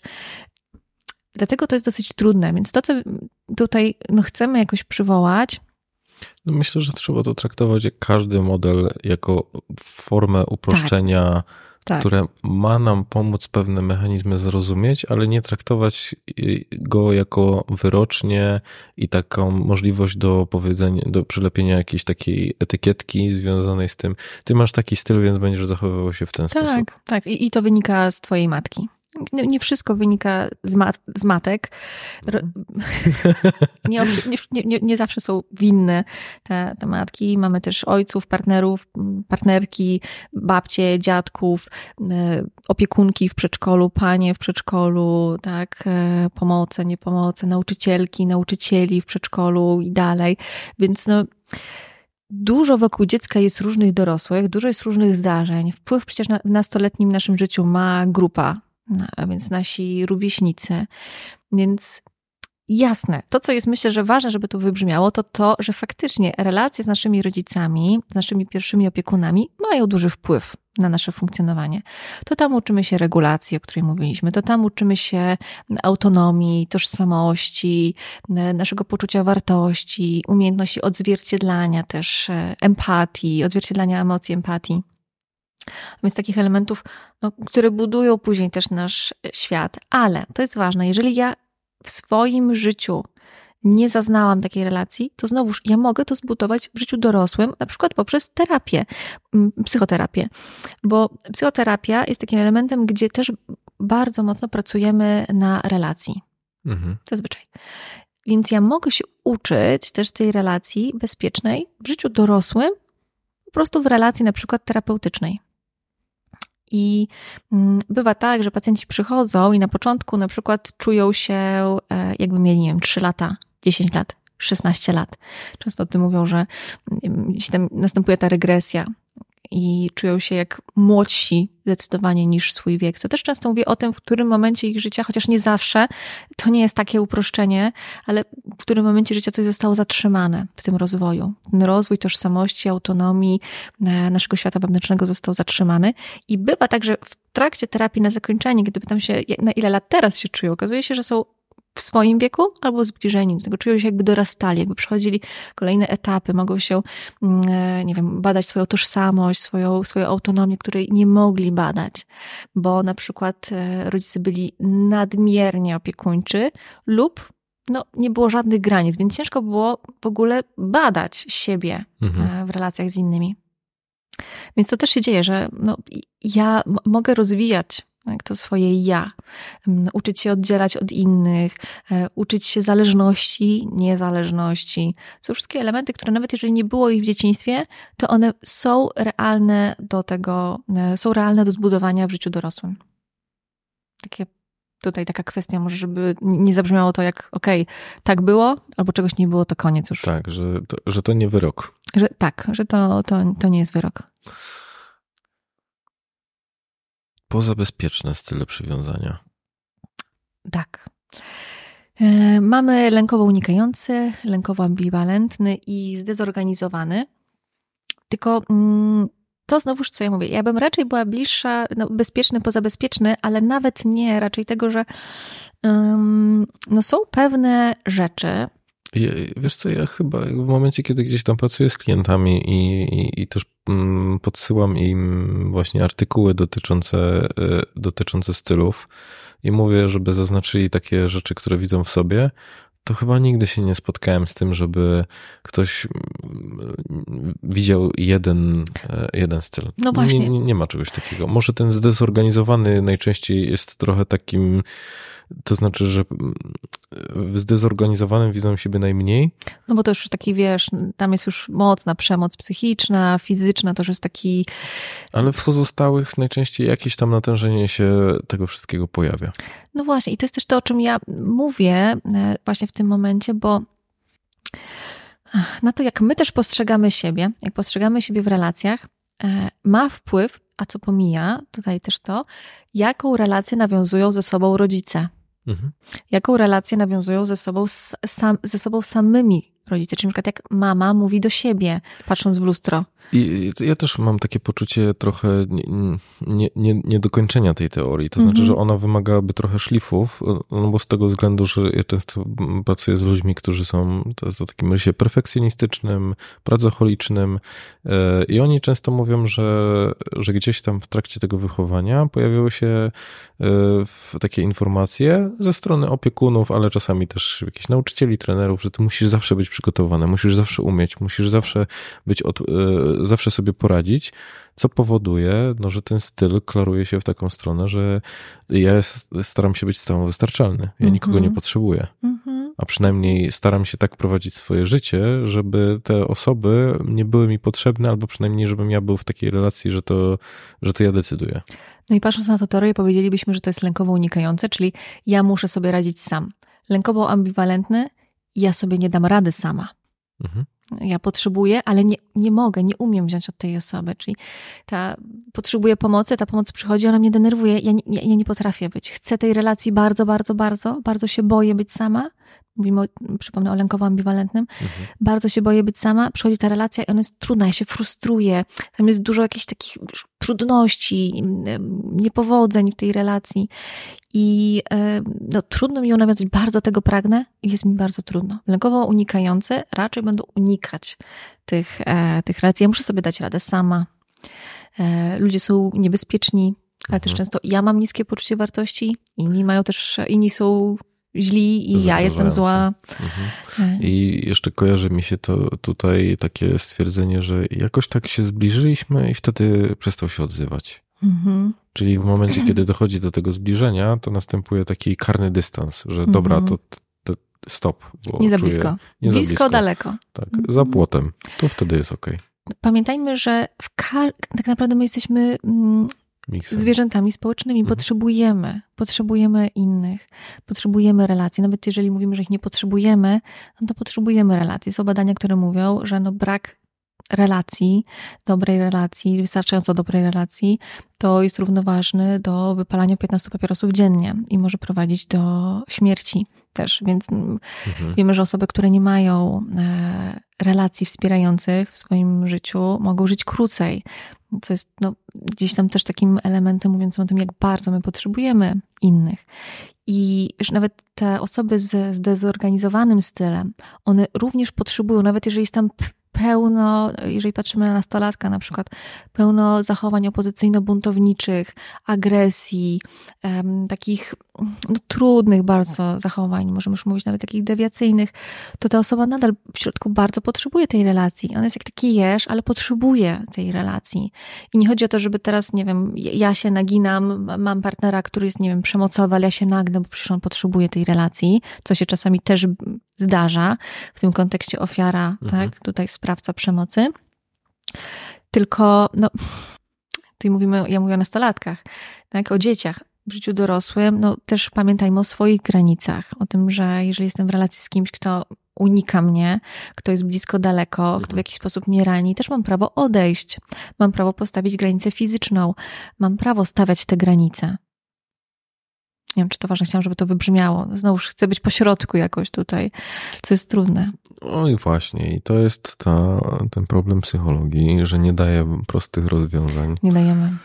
E, I myślę, że to jest, e, też dużo rozmawialiśmy o tym przed podcastem, że, że jest taka, taka tendencja do tego, że my chcemy tych prostych rozwiązań, żeby powiedzieć, No mój Stefan to typowo unikający, to już teraz wszystko wiadomo, dlaczego on się w ten sposób zachowuje i ja z nim zrywam, bo ja takiego mm. związku nie będę chciała, żeby, żeby w ten sposób to funkcjonowało. No i ta osoba ma do tego prawo, ale może też na przykład, nie wiem, chcieć. Jeżeli druga strona też chce iść na przykład na terapię, czy nie wiem, popracować nad tym. Dlatego terapeuta nie daje odpowiedzi co mam zrobić? Mam zostawić, czy mam zostać w tej relacji? No, jeżeli jest przemoc, to jasno informujemy, tak? To jest przemoc fizyczna, to jest przemoc psychiczna. Ale no, no pytanie, no właśnie, co, czego ja chcę? Co jest dla mnie ważne? Co tu się dzieje? Mm, e, warto sobie na to odpowiadać i też zauważać. No na pewno byłabym ostrożna w dawaniu takich rad, nie wiem, zostawiać kogoś, być w relacji, nie być, jak, w którą stronę się to potoczy, czy można to przepracować, nie wiem, może można, a, a może nie. Tak? No nie, nie, mamy wglądu w drugą stronę. Każda sytuacja jest inna. Czyli jeżeli ktoś daje takie rady, że tak, to, jeżeli zrobimy to, to stanie się na pewno to w psychice, byłabym bardzo ostrożna. Byłabym bardzo, bardzo ostrożna w, tym, w tej kwestii, bo nigdy nie wiemy, co jest pod spodem i co wypłynie. No, ale w nas jest taka takie pragnienie, żebyśmy mieli te, te, że z jednej strony mam wrażenie, że łatwiej jest nam w momencie, kiedy my pewne rzeczy definiujemy, kiedy jesteśmy je w stanie nazwać, że jest jakieś takie poczucie ulgi, kiedy okazuje się, że są jakieś style przywiązania e, i w jaki sposób możemy trochę zrozumieć, do czego nam jest bliżej i z czego to wynika, ale to nie rozwiązuje tego podejścia w kontekście pracy, którą i tak musimy wykonać, mm -hmm. żeby pewne rzeczy zmienić. I jedną rzeczą, myślę, że bardzo istotną e, mimo wszystko jest kwestia zrozumienia i świadomości tego, z czego pewne rzeczy mogły wynikać, i z drugiej strony, e, co dalej. Mm. Pytanie, w którą stronę? Mhm. O co chodzi? Czego potrzebuję? Jakie są cele? Mm. Czego chcę dla siebie więcej? Nie, nie, nie masz poczucia, że też ludzie wybierają określone e, relacje i ludzi z określonym, powiedzmy, dominującym stylem przywiązania, a potem dziwią się, dlaczego znowu jestem w nieszczęśliwej relacji? Myślę, że może być czasami też ten element e, tego nieświadomego e, i tego trudności ze spojrzeniem na siebie. Czyli mm, my nieświadomie wpływamy też na dynamikę relacji, w której jesteśmy. I nie mówię tu o tym, że ja wpływam na to, że ktoś na przykład, nie wiem, stosuje przemoc fizyczną, ale e, no, stawiając granice, odchodząc, na przykład mogę z tej relacji wyjść, co często jest bardzo, bardzo trudne. To nie jest tak proste, żeby wyjść z relacji przemocowej. To są bardzo trudne wiązania. Ale znowuż, nie mówimy o takich ekstremalnych przypadkach, no bo nie, nie, nie wszystko, o czym mówimy, da się tak jakby przenieść na takie ekstremalne sytuacje, ale ja często mam wpływ na to, jak ta relacja wygląda, co się, co się dzieje. Te, mm, ta dynamika tej relacji, ona może być nieświadomie budowana, no właśnie, przez jest budowana przez obie strony. Każdy ma 100% wpływu na to, jak ta relacja mm, wygląda. Nie jest 50-50, tylko jest 100%. Mówię o takiej relacji, która nie ma znamion oczywiście tej, nie wiem, przemocy fizycznej czy, czy psychicznej, tylko w której są na przykład trudności z komunikacją. Mm, w takiej relacji i jeżeli powiem, to, to jest jego wina, to on się nie stara, to on nie robi tego. Okay, a, a a co robię ja? Jak ja to komunikuję, czego potrzebuję? Mm, jak, jak komunikuję swoje, mm, właśnie swoje potrzeby, mm, swoje cele, co dla mnie ważne? Jak, jak wysłuchuję tego, co ważne dla drugiej strony? Fredrickson ma taką fajną książkę, Kłamstwa, którymi żyjemy. Mhm który jest taki, dobra, spoiler zrobię, rozdział na temat żony, która przychodzi e, do gabinetu i mówi, że no jej mąż tylko siedzi i ogląda filmy chyba sportowe, już teraz nie pamiętam, dawno czytam tą książkę. I że jej się to nie podoba. Czemu on tak tylko siedzi, nie chce się rozwijać, nie chce robić innych rzeczy. Ona to może teraz trochę, wiecie, tej fantazuje na temat tego rozdziału, ale mhm. użyję go jako tutaj przykładu. On tylko siedzi i ogląda te filmy, czy tam tylko te kanały sportowe. Czemu nie chce poczytać książki? Czemu nie chce, nie wiem, zrobić czegoś innego? I e, Fredrickson zapytał się, to czemu nim jesteś? Czemu nie pozwalasz mu być takim, jakim on chce i robić tego, co dla niego ważne? Czy nie pomyślałeś, że ważne dla niego jest to, żeby oglądać te filmy czy te kanały sportowe? I wtedy było takie, jak to? Jak to? Czemu nie pozwolisz mu być z kimś, kto będzie go akceptował z tym, jak on, jak on działa, co dla niego ważne. No, no. To chyba nie jest takie proste, że doznają takich objawień. To jest, jak, to, jak w tej książce. To jest oczywiście, no wiadomo, to jest książka, tak? No. Mhm. Ale to jest, e, to, to, to, tak też bywa, że ja e, chcę, żeby ktoś się zmienił. Stawiam granicę. Czemu on tego. Postawiam granicę, a ktoś się przekracza. Mhm. Ale stawiamy granicę dla siebie. Granice nie są formą manipulacji, a często tak nieświadomie działamy, że chcielibyśmy, żeby moja granica wpłynęła na kogoś, żeby ktoś się zmienił. Ale moja granica jest dla mnie, dla mojego poczucia bezpieczeństwa. A jeżeli ktoś nie chce, to stawiam na teraz wiesz, ostateczną granicą jest granica fizyczna, gdzie ja na przykład odchodzę.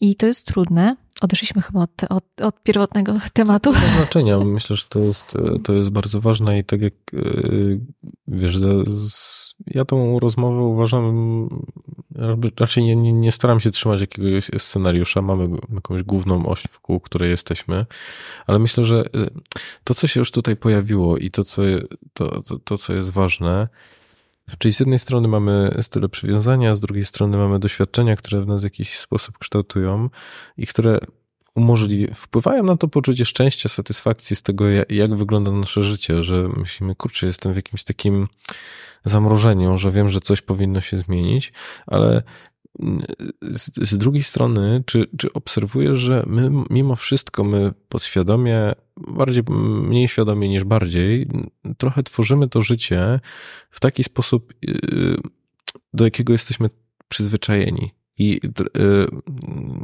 czyli to dorosłe życie w jakiś sposób może być zbliżone do tego, czego doświadczaliśmy wcześniej. I tutaj mam dwa takie ciekawe przykłady.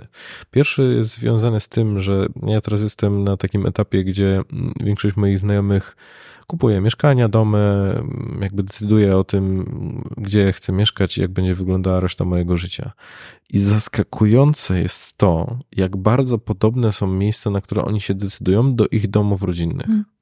I pamiętam, że jak oglądałem mieszkania do, do kupna, to wkręciłem nosem, kręciłem nosem i w pewnym momencie byłem w bloku, który miał zaraz obok szkołę i wyglądał tak jak blok, w którym się wychowywałem, koło którego była szkoła i pomyślałem, to jest dobrze, to jest dobrze. I co było dla mnie zaskakujące, bo okazało się, że w ogóle no, no beznadziejne było to miejsce i samo mieszkanie, ale sam ten impuls związany z tym, że ja się trochę poczułem jak w domu, mhm. był dla mnie takim, taką informacją, to, to wybierz. I to jest pierwsza część. No oczywiście to jest taki anegdotyczny dowód, ale myślę, że każdy może w jakiś sposób e, sprawdzić to u siebie. A druga rzecz to kwestia związana z pracą, bo wypuściłem odcinek dotyczący mrocznej triady w biznesie. Rozmawiałem z ludźmi, e, którzy doświadczali no, nieodpowiednich zachowań ze strony szefów, którym, e, gdzie pojawiało się właśnie zachowanie mobbingowe. Chociaż teraz to już nie jestem pewien, bo rozmawiałem też z prawnikiem i to nie jest takie proste, ale mm. jakby nieodpowiednie zachowania w miejscu pracy i, i, i pojawiało się takie pytanie, które też zadawałem tym osobom, czy ta relacja y, i to, czego doświadczyli ze strony szefa, z czym im się kojarzy, z czymś im się kojarzy, z czymś się wiąże. I często z czymś się wiązała. Trochę mam wrażenie, że to jest y, ten rower, od którego wyszliśmy na samym początku. To znaczy, jakby ta relacja była kontynuacją niezakończonej relacji z przyszłości, czyli ja mhm. znowu wpadam w pewną pętlę, żeby ją przeżyć, trochę jakby z tą nadzieją, że teraz zakończy się happy endem, a ten happy end nie występuje. Jasne i wejście do nowego miejsca, w ogóle często rozpoczęcie pracy zawodowej, to jest bardzo taki silny często bodziec do odtwarzania tego, co trudne, bo znowu jestem w relacji, gdzie ktoś jest nadrzędny, ktoś jest jakoś podrzędny, nie wiem, ktoś jest nad kimś, tak, w takim rozumieniu, no to nie wiem, menadżer, team manager, dyrektor, pracownik i ta dynamika samego też wynikająca po prostu z miejsca pracy może tak bodźcować do ponownego odtwarzania, tak jak powiedziałeś. Więc co się dzieje, kiedy ja jestem z kimś, od kogo jestem zależna w jakiś sposób? W jakie reakcje wchodzę? E, czy próbuję jakoś ugłaskiwać? Jeszcze jaka ta osoba jest? no bo nie wiem, ja mogę wejść do miejsca pracy, może się okazać, że, nie wiem, szef jest jakoś przemocowy i powiedzieć, o nie, nie, nie, nie, nie, nie, nie, to, to, to mi, oczywiście nie, nie zawsze jesteśmy w takim miejscu, gdzie możemy sobie zmienić pracę, jeżeli jest, nie wiem, mam taką możliwość, że mogę zmienić pracę, to super, ale pamiętajmy, że są osoby, które no, nie mogą zmienić tej pracy, więc muszą jakoś się naginać też w tym, w tym znaczeniu, czy jest im trudno uzyskać pomoc, czy wsparcie. Nie zawsze tak jest, że mamy idealną możliwość, żeby, nie wiem, tak, zgłosić mobbing, no, otrzymać odpowiednie wsparcie. E, ale tak jest, że ta dynamika tych relacji jest często, e, może być podobna do tego, czego doświadczyliśmy w domu, więc ja mogę poniekąd odtwarzać te elementy, próbować ugłaskiwać, e, próbować być jakoś niewidoczna. To jest to, kiedy często ludzie mają takie doświadczenie, że pamiętają sytuacje w ogóle stresowe, sytuacje bardzo trudne w tych relacjach z rodzicami, te pozabezpieczne style przywiązania, to często też takie elementy, gdzie dziecko poznaje po odgłosach stóp rodzica, jaki ma nastrój, że wchodzi rodzic i dziecko słyszy i ono już jest, no, to jest to, że te, te osoby uczą się takiej dużej wrażliwości mhm. na to, jak ktoś zareaguje. To wiem, że gdzieś tam nie, nie mówimy dzisiaj o koncepcie wysokiej wrażliwości, ale mam wrażenie, że to czasami też może być mylone, no sam ten koncept w ogóle, ale e, z tym, że, że gdzieś tam e, no, ktoś na przykład doświadczył traumy czy trudnych doświadczeń, jest bardziej wrażliwy na każdy ruch kogoś, na każdą zmianę e, i wytworzył oczywiście może wysoką empatię, ale jednocześnie ta empatia jest na podbudowie jakiegoś lęku, że ja musiałam cały czas kontrolować innych. Mhm. Czy, czy mama nie jest zła? Jak mama chodzi po domu, jak tata chodzi po domu. E, I ja mogę tak samo kontrolować, próbować w pracy. Czy uśmiechnął się, czy się nie uśmiechnął szef? E, co się zadziało? E, czy jest kropka, czy nie kropka, jak ten mail brzmi? Czy ktoś chyba dzisiaj jest, nie wiem, zły tutaj? Ludzie no, przychodzą do pracy i źli, smutni, mają gorszy dzień, ale jeżeli ja to odbieram poprzez pryzmat siebie, że to ja jestem tutaj problemem, a dziecko zawsze, jeżeli doświadcza trudności w relacji z rodzicem, będzie obwiniało siebie bo dziecko nie ma takich umiejętności, żeby powiedzieć sobie, a to rodzic sobie nie radzi. Dziecko będzie też, bo biologicznie jest zależne od rodzica, jego przeżycie jest zależne od opiekuna, więc będzie e, to internalizować, mówić, to, to, to jest o mnie, to ja nie potrafię, to ja jestem nieodpowiednia, ja jestem zła, ja nie, nie nawiązuję takiej, znaczy dziecko nie, nie myśli na tym poziomie, tak, ale jakbyśmy mogli no, gdzieś tam to, to, to zauważyć, to dziecko będzie odbierało siebie jako, jako złe, Czyli my trochę wchodzimy w jakąś rolę e, wyciągniętą z domu i z jednej strony no mamy jak, jakieś zachowania, które no, pozwoliły, znowu wracamy, pozwoliły nam przetrwać, Czyli ja rozpoznając kroki tego rodzica, czy mimikę, czy było w porządku, czy nie w porządku, czy będzie awantura, czy nie, e, pozwalało nam się w jakiś sposób przygotować do tego i teraz przenosimy to na tą niwę biznesową i sprawdzamy, czy ten szef dzisiaj właśnie chodzi krokiem zadowolonym, czy niezadowolonym, hmm. żeby wiedzieć, w jaki sposób z nim postępować. Czyli to, to, to są takie mechanizmy, a z drugiej, e, które no właśnie, bo ty to nazwałeś potem wysoką wrażliwością, która może być właśnie. Czyli to, to nie jest gdzieś tam, no, no. Ta, to nie jest tak nazywane, tak? Ale no, to jest po prostu pewien mechanizm obrony i to jest też drenujący poznawczo. Bo jeżeli ja cały właśnie. czas o tym myślę, to efektywność mojej pracy będzie spadała, bo ja cały czas no, jestem takiej gotowości, takim trochę zdenerwowaniu, cały czas poznawczo miele, czy ktoś jest w dobrym nastroju, czy nie, czy ktoś mnie zaakceptuje, czy nie, czy mnie odrzuci, czy nie. I znowuż to jest może obszar do pracy.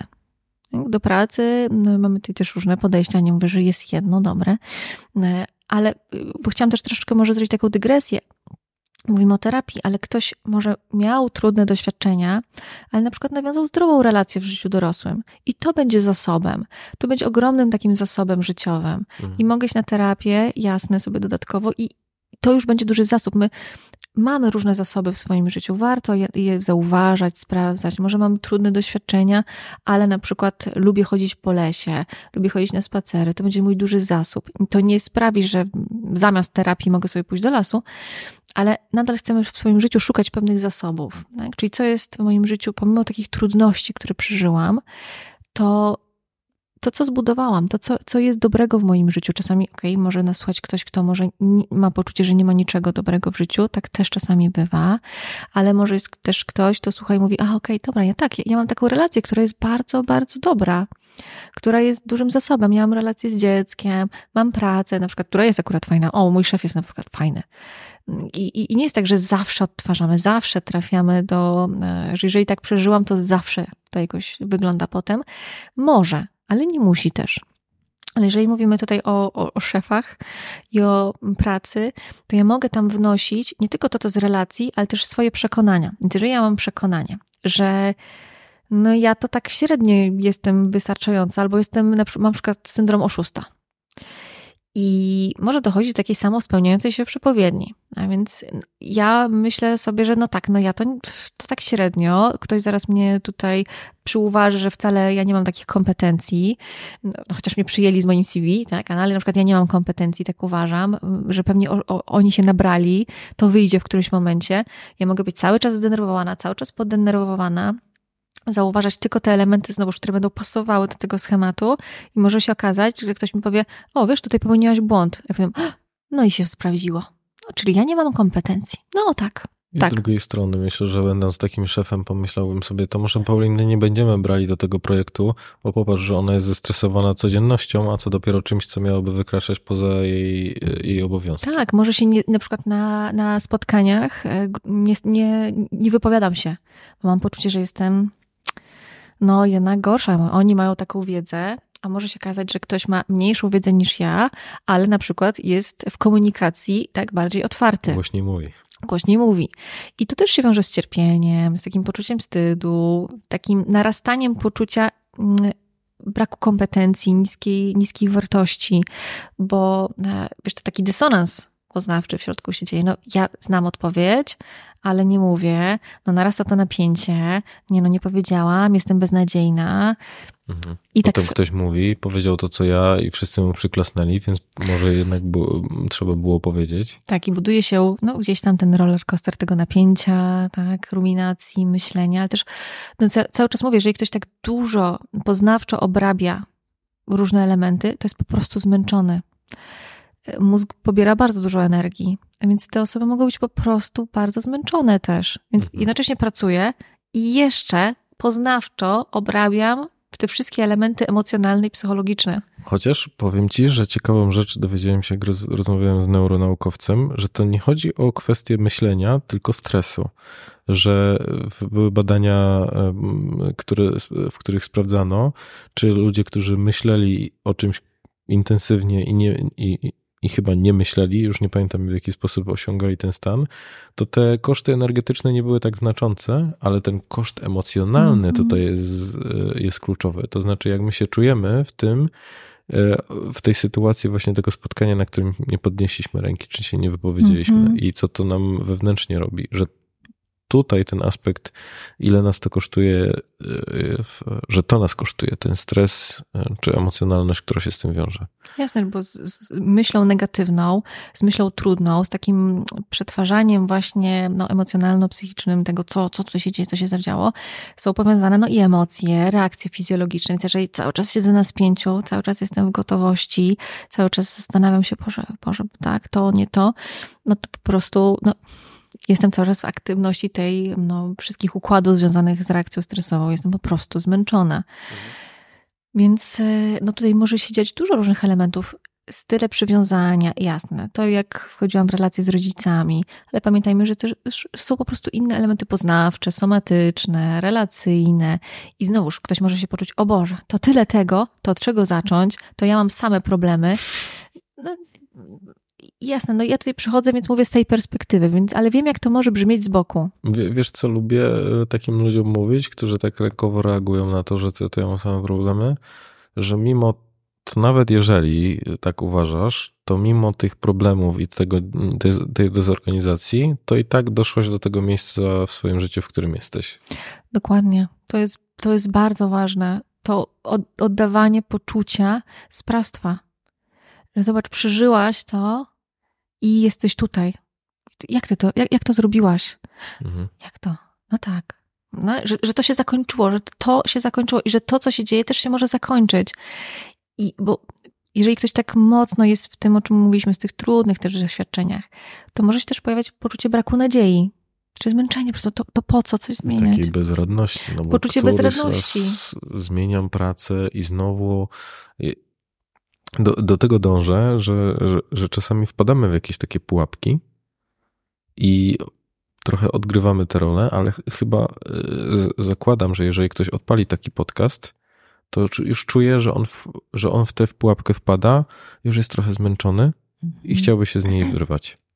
M- Myślę, że w ogóle gdybym mia- miała tutaj jedno takie zdanie, jedno fajne pytanie dać do tego, żeby zauważyć, co się dzieje, to przyjmowanie tej szerszej perspektywy. W dialektyczno-behawioralnej terapii my, to często gdzieś tam mówię, mamy ten wise mind, ten mądry umysł, który zauważa więcej. Czyli skoro ja mogę się złapać na tym, że aha, ja coś myślę, coś zauważam, są tu różne elementy, to znaczy, że jest coś więcej niż moje myśli, niż moje emocje, niż moje reakcje fizjologiczne. Jest coś, co zauważa to wszystko.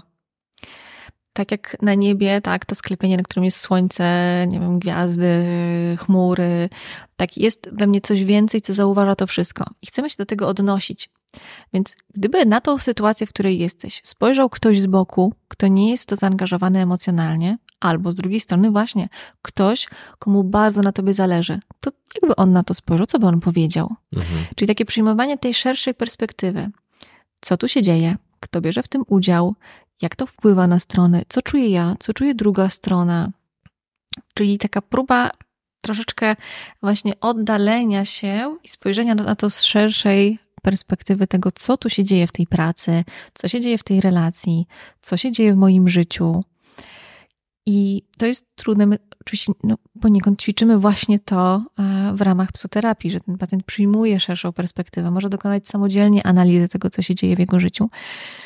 I być może, jeżeli ktoś tego słucha, to, to może być takie nie do końca jasne, ale nawet próba spojrzenia delikatnego z dalszej perspektywy, która zawsze jest obarczona jakimś subiektywizmem, ale no jednak już jest spojrzeniem z dalszej perspektywy. Tak, a co tutaj się dzieje? Mhm, jakby na to spojrzał ktoś z boku. Co by mi doradził mój bliski przyjaciel, albo bliska przyjaciółka, albo ktoś, na kim naprawdę, komu naprawdę, naprawdę zależy na mnie. E, A właśnie, jeżeli nie mam takiej osoby, no to po prostu ktoś nawet niezaangażowany emocjonalnie w tą sytuację. Może nawet czasami lepiej, żeby to była no, osoba, która nie jest zaangażowana, Mm. bo będziemy mieli taki bardziej obiektywny obraz tego.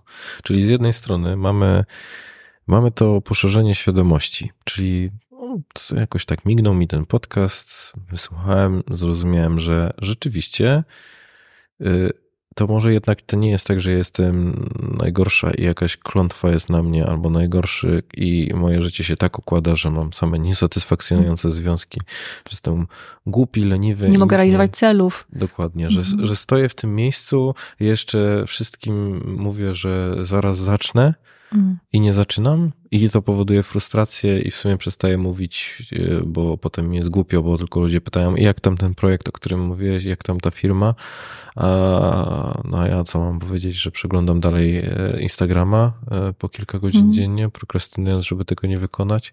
Czyli teraz w jakiś sposób już opo- opowiedziałeś o tym, dobra, świadomość. Z czego to może wynikać? Czy któryś z tych czynników, które opisaliśmy, może, e, może wpływać na to, że jestem w tym miejscu? Y, I myślę, że też taki wa- ważny element, który ja dodałbym od siebie, to kwestia związana z tym, żeby robić. I nieważne cokolwiek, y, że z jednej strony jest ta kwestia związana z myśleniem, Mm. a z drugiej strony przechodzeniem do działania. Ekspozycja behawioralna. Dokładnie, bo jeżeli by nie podejmiemy działania, tylko będziemy Mm, siedzieć w tak. tym, w tym miejscu związanym z myśleniem i analizowaniem, to, to, to też niezbyt dużo zmieni, a to budowanie sprawczości jest kluczowe w kontekście tego, że my przynajmniej będziemy mogli sobie powiedzieć, spróbowałem tego i tego. Wyszło, nie wyszło, Tak. mniejsza z tym. Mhm. Czyli y, to przeformułowanie. Mam te myśli z tyłu, to się dzieje, mam tą historię. Czyli Ja, żyrafę. żyrafę i ja nadal mogę się z tą żyrafą, która siedzi z tyłu, zaangażować w coś innego, nawet mały krok, który będzie ogromny. I ludzie, ja mówię o małym kroku, e, a ludzie mówią, będę codziennie godzinę ćwiczyć. I to jest dla nich mały krok. Mhm. Bardzo duży krok.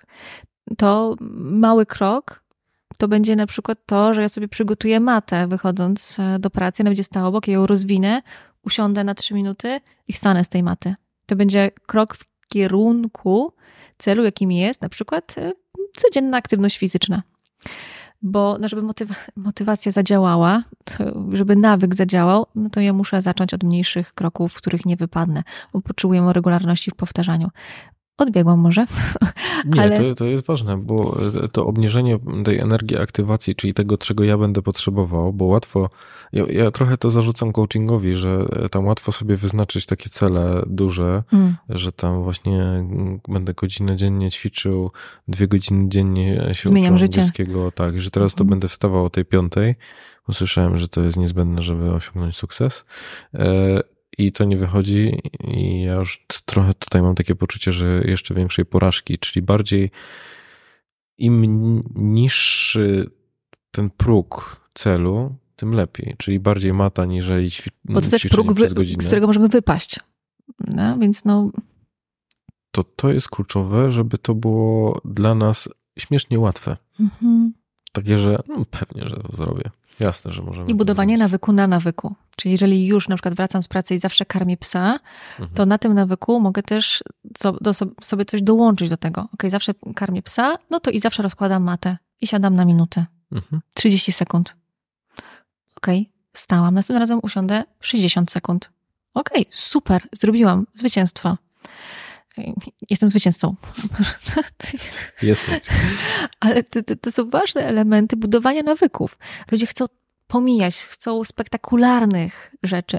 Kiedy ja pracuję, bo pracuję też tak mm, e, rozwojowo, e, gdzie mam takie sesje dwugodzinne rozwojowe mhm. z, z klientami często i to są kwestie zawodowo-biznesowe, to ja przemycam właśnie te elementy pracy, takiej głębszej, do tych sesji.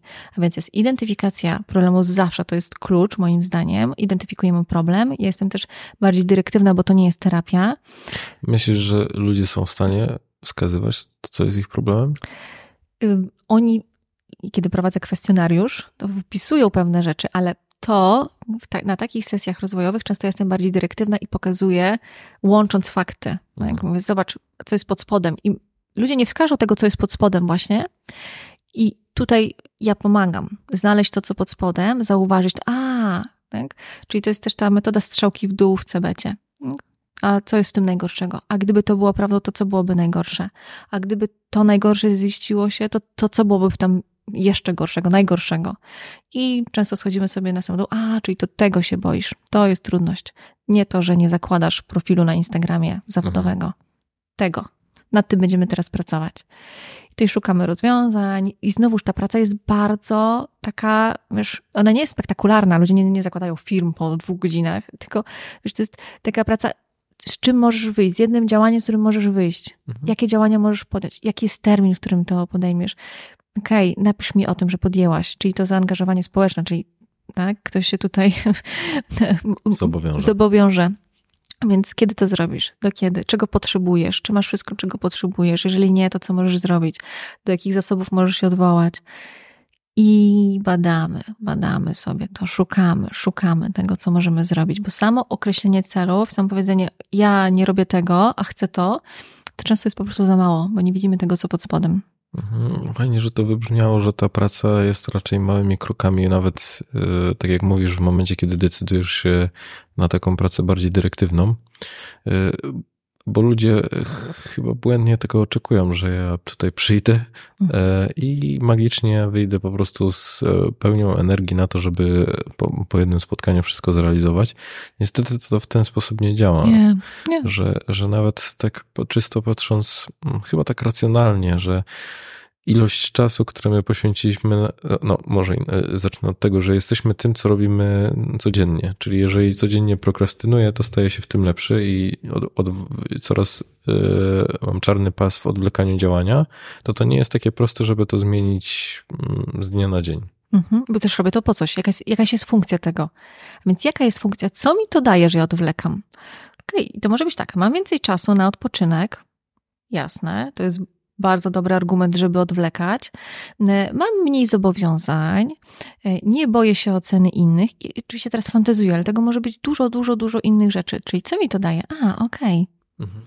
No to pytanie, czy ja chcę mieć trochę mniej odpoczynku, trochę bardziej się wyeksponować, trochę więcej na przykład, no nie wiem, mieć tego lęku przed oceną i zadziałać.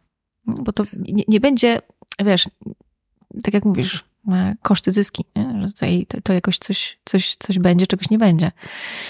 Przyszła mi do głowy taka y, y, śmieszna historia związana z tym, że y, przed jakimś odcinkiem podcastu już tak no, godzinę spędziłem na tak, nie, no, już siedziałem przy tym komputerze, już zaczynam obrabiać, już ten, no, się kręcę w tym wszystkim, no i tak tutaj na YouTube jest coś zobaczę, tutaj sobie co, co, coś tam maila odpiszę, no i tak się złapałem na tym, że godzina minęła i to, to trochę nie, niepodobne było do mnie. I zastanowiłem się, z czego to wynika. I już tak, wiesz, psychodynamicznie postanowiłem sobie taki wgląd, czyli prawdopodobnie poruszyło się w tym podcaście coś, co ci nie odpowiadało i masz strach przed tym, żeby to opublikować. A potem sobie pomyślałem, nie, ja jestem zmęczony, a nienawidzę łączyć dźwięku tego pierwszego etapu w, w, momencie montażu, bo to nie jest takie proste, a jak jestem zmęczony, to potrafi mi to dużo zająć. I pomyślałem, aha, czyli ja prokrastynuję po to, żeby nie łączyć tego dźwięku, więc może po prostu sobie odpuszczę i zacznę następnego dnia, jak będę wyspany mm. i to będzie ok.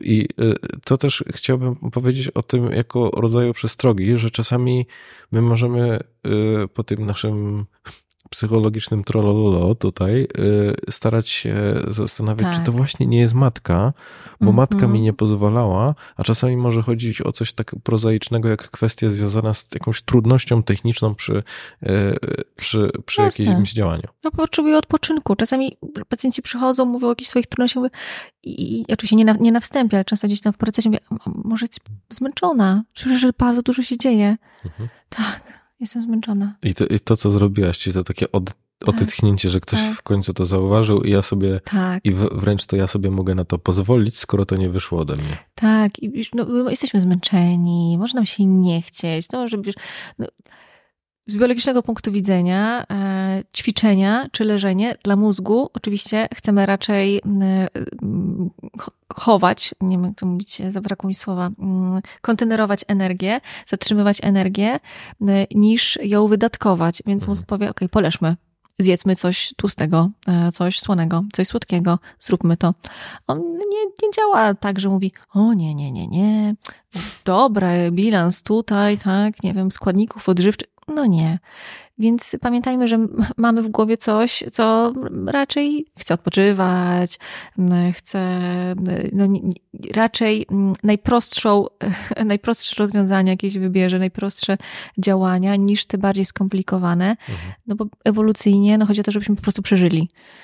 Więc więc tak, więc pamiętajmy o tym. Czasami też po prostu potrzebujemy odpoczynku, czasami nam się po prostu nie chce i to nie świadczy o tym, że mamy traumy i tak jak teraz powiedziałeś, schematy, tylko po prostu może nam się nie chcieć. Tak zwyczajnie, po ludzku.